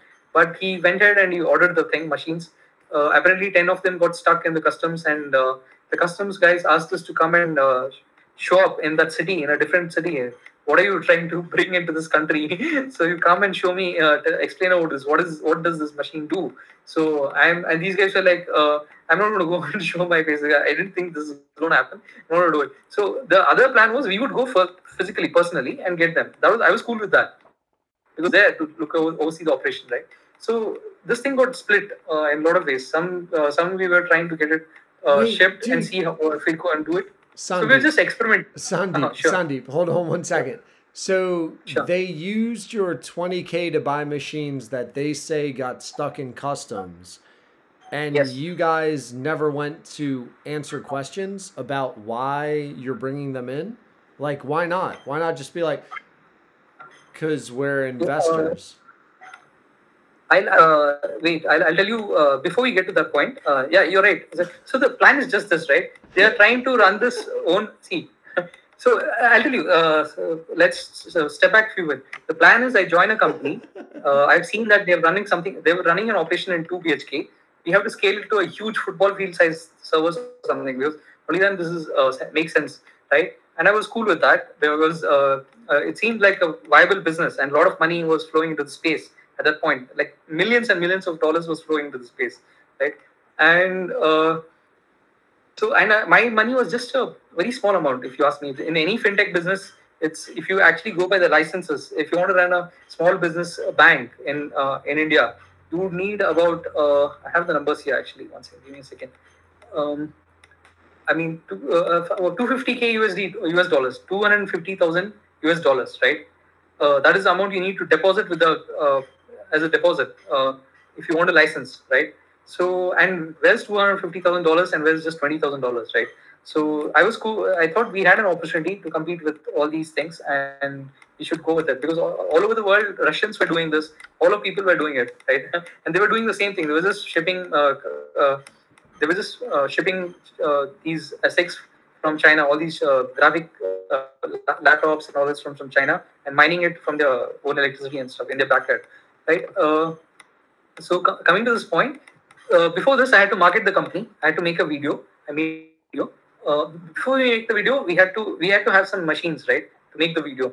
So uh, I think yeah. So for that, we had to bring the machines. So I did not. We don't make a video for that. We just we just had this two BHK house. Uh, sorry, so the two BHK house. Nobody would invest in that, right? It's a small operation. Who's going to? I was already making money off. I mean, I had already got twenty five percent of the ownership. So nobody else would and uh, they would not make much money from that. So we had to scale it and only then make it. So, uh, but I still had to uh, promote the thing. We, we knew that we would go and get these machines in two months, and we had to start uh, promoting the thing. So because of that, these guys literally kind of it, this is uh, what happened to me. literally, it was literally like they had uh, I had a gun to my head and I had to do something and I had to raise funds, right? So what they suggested was um, once again sorry uh, i'm sorry i'm going all over the place. One thing the project didn't take off uh, they had given us this guy the politician guy right? He wanted to launch his own coin. Uh, they hired a developer through me and uh, uh, i mean I, I said i'll sit out of this project because i don't want it to be associated with my name. And they didn't pull it off. They couldn't pull it off and it it collapsed right? So the market all um, it, it kind of collapsed. So now the guys uh, I don't know. I, I don't know what happened between them. Uh, what uh, deals they were making between them, the politician and the seven one guy and stuff. All I So know was uh, I was. Mhm. No, I'm Sure. sorry, Sandy. Where do you feel you lost your money? Like on machines, they just spent it, and now you can't like go grab ten Yeah, rectangles. I, I, I'll get to the story. So the, I want to keep the suspense till then, right? So it's a suspense. So imagine you have to sell this company now. So what they asked me to do was, uh, we are going to get the machines in two months. So what you do is, you put a social media post saying that you have these machines and uh, this beachfront. The beachfront is not yet bought, right?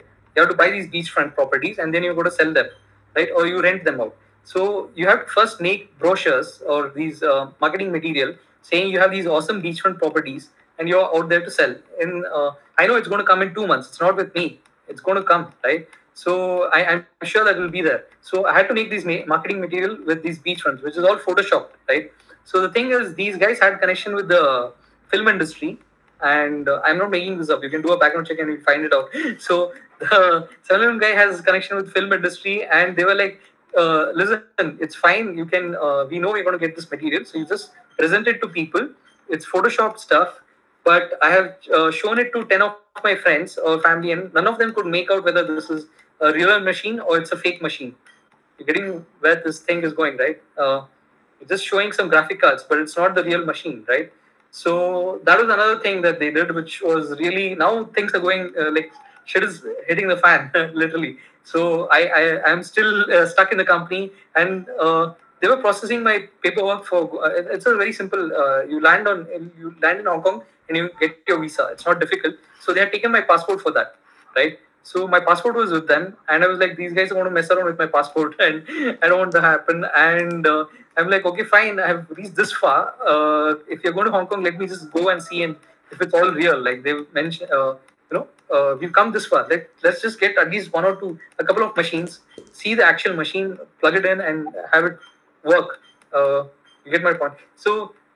Uh, uh, the the shitcoin thing which we were trying to launch or something that stopped that they were into something else. That that's. I'm focusing on my company now. We have to sell beachfront properties to these people. The beachfront is not there yet. You have to go uh, buy buy it from off some Hong Kong guy or something, right? It's his his property. You have to buy it off him, then uh, show the thing and stuff. But we had already released the marketing material, right? Saying that uh, we have this already with us. Uh, okay.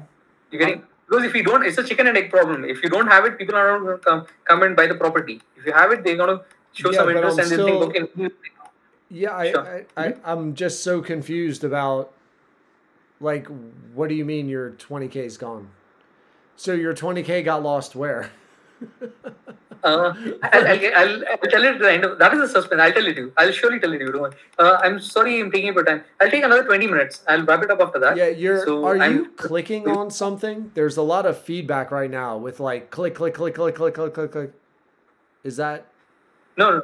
I have my laptop here and I have my Excel sheet which with the sequence of events that happened. So that that's the only thing. Okay? Maybe that's it. I'm. I'm not sure if you're going through slides. It's a lot of clicking. Um. No, uh, no, no, nothing like that. So, uh, so let me tell you, uh, where was I? I mean, yep, I'm, I'm, I'm, I'm going to wrap it up. So, uh, we just have this Hong Kong visit. We have to get the thing stuff from there. Before that, I have to do this fake marketing material uh, announcement on social media. It's super scary, but uh, I had, but uh, there was some confidence that I knew I could pull it off. Right? I mean, uh, uh, I mentioned this to my friends, uh, not everybody, just one or two, and uh, th- that's when they warned me, right? Uh, dude, you're getting into something really shady here. It's it's fine what they're doing, but it seems like you shouldn't be trusting them, right? And I was dating at the same time, right? And I'm meeting these people, and I'm saying that they were asking me, "Do you trust your co-owners?" My the future potential uh, life partners, right? They're asking me this question: Do you trust your co-founders? I'm, I'm flat out saying no. I don't trust them. I mean, why would I lie to you that I don't trust? I really don't trust them. Like this, is uh, this is how it works in the space, crypto space. Like you are the owner of your. It's there's a saying here in the space: be your own bank, get robbed like a bank, right? so you get that sense. So you you own your own currency and stuff. So uh, anyway, uh, so my passport is stuck with them. I uh, I to make the full decision of fine, let's go to Hong Kong, get the thing, and come back. Uh, and he's the 7 guy says, I have connections, don't worry. We'll uh, make it easy for you to uh, get the machines from Hong Kong to Bang, uh, Bangalore, right? Via the Bangalore airport, right? Uh, we, I'll get a sign off to get that consignment from Hong Kong to Bangalore, right? You get what I'm saying. I any, any other question you have? to be- Anything else?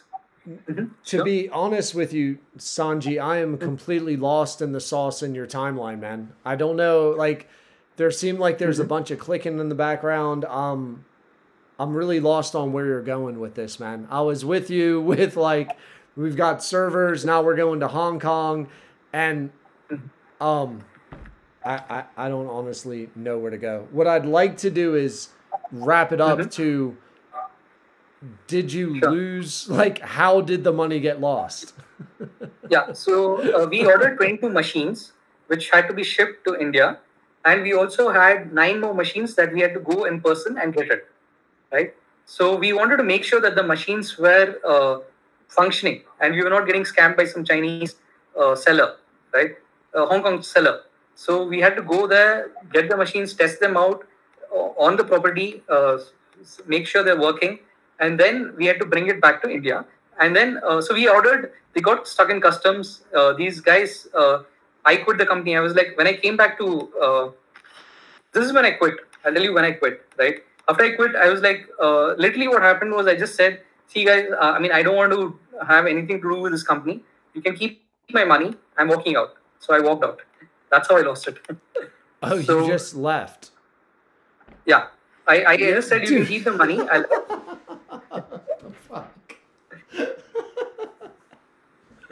Sanji, man. Yeah, you. I, I don't know if it was like a language thing, but I, I don't know, man. Like you, you. I got lost in the details of the story towards the end because it's like you go to Hong Kong to check stuff out, but then it gets caught up in Indian customs, and then you're like, I don't want to be a part of your company. Um, no, okay, I, I'll tell you. I'll, I'll, I'll, I'll break it down. no, but you. it's so, so what I'm getting at, Sanji. Whatever you, I, I really think you're like I, I don't know if it's slides or talking points, but something you're clicking's really fucking with the audio. Um, I'm not sure. I don't know what's, what's Not problem. sure. But uh, I'm not clicking anything. That's for sure. So hey, I'll wrap it up. So what happened was you you're placing orders for 22 machines. That will come. That will come to you after six three months, right? It has to clear customs. It is getting shipped to you automatically. You're just sitting at home and receiving them. That's it. Then there are nine more machines that you have to go visit tomorrow to Hong Kong in two days. Yes, you just make up your mind. Okay, let's go to Hong Kong. Right. That's it. It doesn't take much work because it's a visa that uh, you land there and you get the visa, right, as a visitor. So we just fly to Hong Kong, get the machines. The thing is, we have to see the machines, right? And we uh, we had already placed the orders. I know it's, it sounds funny and it's crazy, but we had already placed the orders. But we wanted to anyway ensure that it's the right machine, right, that Yeah. we're getting for us. Yeah. So we wanted to visit. We do because even to get a visa, you get have to uh, state your purpose of visit. So when you're stating a purpose of it, you have to get clear- clearance from this uh, Hong Kong uh, company, right? They have to say that these three people from India are visiting us, our facility, to buy these uh, Bitcoin mining machines from us. So they have to give that clearance. Only then uh, uh, uh, the Hong Kong authorities would allow us to visit them, right? So it was happening in parallel. That's the reason you're probably getting confused. I mean, I'm confusing you. Sorry, uh, but this is this is simple. So we went to Hong Kong, uh, loaded up on the machines in three different bags, and we're supposed to bring it back to India. Uh, I land in Bangalore airport. I know everything is cool. There's nothing to worry over here, right? Are you with me up to this point? Yeah. Yep. Yeah. So uh, I've already placed order for 22 machines, so that that money is stuck. Let's not bother about that for now, right? 22, 20k USD is invested. I was under the impression that it's four people, so mine is just 5k USD, right? 20 by four people is five. My Oh, contribution is USD. go. So I thought only yeah. So I thought only five percent, uh, 20, uh, one fourth of it is being used, but they were using. Essentially, they were running the whole operation on my money, and then when I walked out, they had not uh, spent any of their money, own money. You get the picture, right? I Um, do. It so that- really just seems like the moral of the story is get yourself a good accountant if you're getting into a startup business with people. Like it's Yeah. Jesus, dude, the the amount of trust, which is a weird double-edged sword because you want to Mm-hmm. trust people. But Yes, the the biggest part of the story is the blow up. Uh, what happened was the airport, right? This guy just bails out. Uh, 7 guy says, "I don't have any political connection. I had, but that guy has walked away. So now you got to guys have to just bring the, uh, you know, uh, just get the machines out of the airport. That's it, right?" And we were like, "No, we have to pay custom tax, which is around 50, which is 48 percent tax." right? Wow. Like if your machine is worth, yeah, that's huge, man. Like Yeah, that it's is. like Thirty it's ten thousand percent, dollars. dude. I thought fucking thirty percent tax was a lot, but like on the income on the Bitcoin, but forty-eight percent custom, on yeah. customs. That's wow. forty-eight percent, right? Electronic goods and all that stuff. So what, what happened was ten uh, thousand dollars was being put put for these nine machines, and uh, now it's uh, it's costing me almost fifteen thousand dollars. It's it's changes the number drastically just in a span of half an hour. Right? When I land in Bangalore, I realize this is what is happening. And I can clearly see that this uh, operation is not going to be a profitable business, and uh, uh, and these guys are not willing to pay the uh, custom tax. They're like they just want to get it of the. Uh, they want to get it out, out of the airport without the not, uh, without the security guards noticing it. That is the plan, right?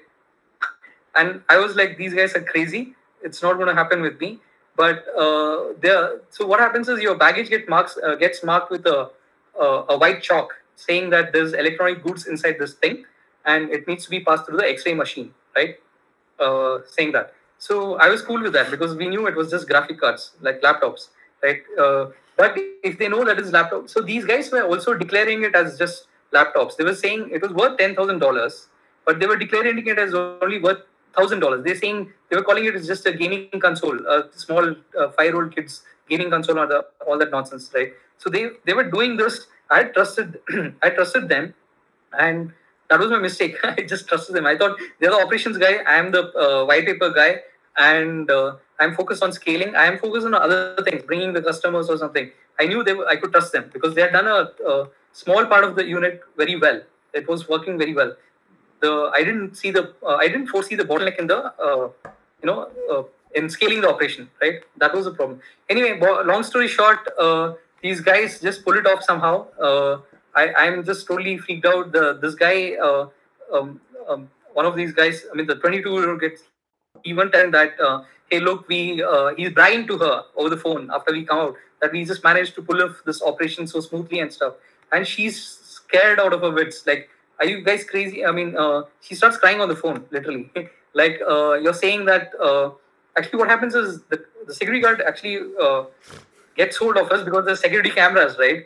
They see that we are trying to just get the machines out without getting them scanned or something uh, through the scanner. So, are you with me? uh, hello? Yeah, no, man, I'm still here. Um, but Sanji, I am. They pull it off now. I- Sometimes they pull it, pull it off, and I just quit the next moment, right? I just, I'm like, enough is enough, and you can keep my money. I just walk out. And then uh, later on, I realized maybe I should not walk out on such a big amount of money, and I'm crying, crying unfair and all that stuff. But this is the story. This is where it ends. you have any qu- questions? Yeah. So they, they also all these machines that we got, they got burned. They sold it to some other. They were instead of using it themselves for our machine, they uh, sold it to somebody else because they realized uh, uh, selling it is more profitable. So they sold it, and the machines got burnt and they uh, they got damaged. And those guys got grabbed them and you know uh, I wouldn't say beat them up, but literally to get them out of the situation and all this stuff. They went through a lot of shit after I quit the company, thankfully. so it, it was a very high intense uh, project. This is it, man. This is it. That, that's all. that's all I have to say. It was funny. The uh, the most interesting part was the last bit, but uh, I mean, it scared me out of my wits, literally. So I was we uh, all kinds of things we were doing, right? Uh, I could not take it anymore. I mean, but anyway, uh, it taught me a lesson for life. It's left me scarred for life.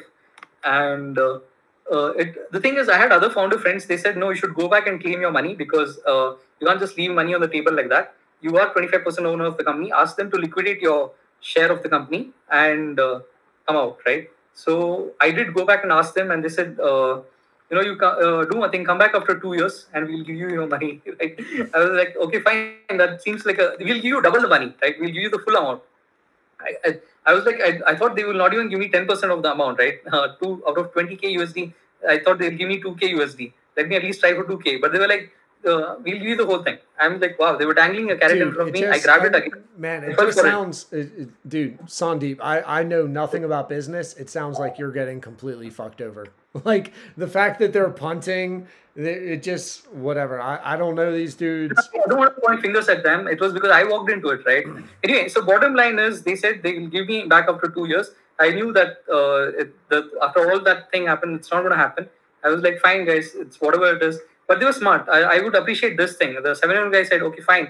You want 2,000 US dollars? Don't forget it. Just take the machines, right? He gave it some machine. The, the by then the market had crashed and the machines were worthless. What was worth thousand uh, dollars was not even worth now hundred dollars. The same machine, right? The cryptocurrency market fluctuates that much. It fluctuates by you have ninety percent uh, crash in the market uh, drop and thing. So I kind of reconciled myself saying that okay, the after at least it crashed after I left, right? I was I could foresee the crash and I came out. I realized this is not functioning well, and uh, if it had crashed while I was there and I'd taken people's money, then I would be in a huge debt. And thankfully, I wasn't in that uh, situation.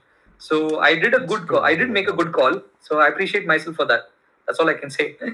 and uh, that's it. I, am really happy that you uh, you know sat with me for such a long time. And uh, yeah.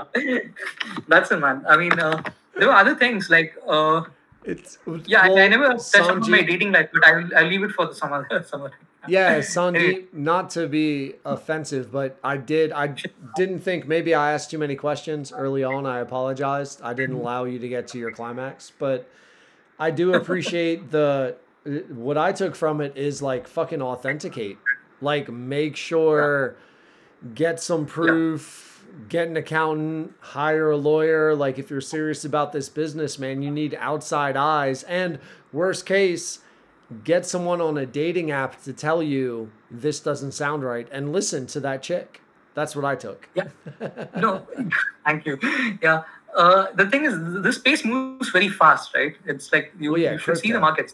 Yeah, yeah, that's the thing. So I had to make a call. As a uh, leader, you have to take calls with only half-baked information. And I think I made all the right moves. Uh, I think they also did the right thing. The market just beat you out, but uh, it. Uh, I, I'm glad I took my precautions, and that saved me uh, to be honest. So this is it. This is what happened. so on the surface, it seemed like uh, nothing happened. I mean, nothing much happened, but uh, all this, all these thoughts were going in my mind back then. Yeah. Definitely. So I think we wind up. We should wind up. Yeah, it's, it's late for you as well. But uh, yeah. I am following you on your podcast, and uh, I, I, have to state this that uh, I did listen to your first podcast. I know a bit about you. Maybe I didn't bring it in our conversation, but I did do my homework uh, for this podcast. so yeah. So yeah. you knew it would take a couple hours. All right. Well, yeah. Sandeep, man, thank you for uh, being willing to share your story with people who are listening, and um, good luck going forward, man. Sure. Thank you. Yeah. Thanks to Andre Psyche for supporting the Getting to Know You pod. Search up Andre Psyche on social media. Give him a follow just for the fuck of it. Dear listeners, if you've enjoyed getting to know today's guest or just want to support this upstart podcast, go to our Patreon. For as little as $2 a month, your donation will help with all the costs associated with producing the Getting to Know You pod. Don't forget the three free ways to support the pod. 1. Subscribe to the Getting to Know You pod. 2. Friend and follow the Getting to Know You pod on Twitter, Instagram, Facebook. 3. Go to Apple, write a review. And finally, if you or someone you know would like to become a sponsor of or advertise on the Getting to Know You pod, we would love to partner with you. We have a wide ranging global audience that would like to get to know more about your brand or business. If you're interested, just message us. See you.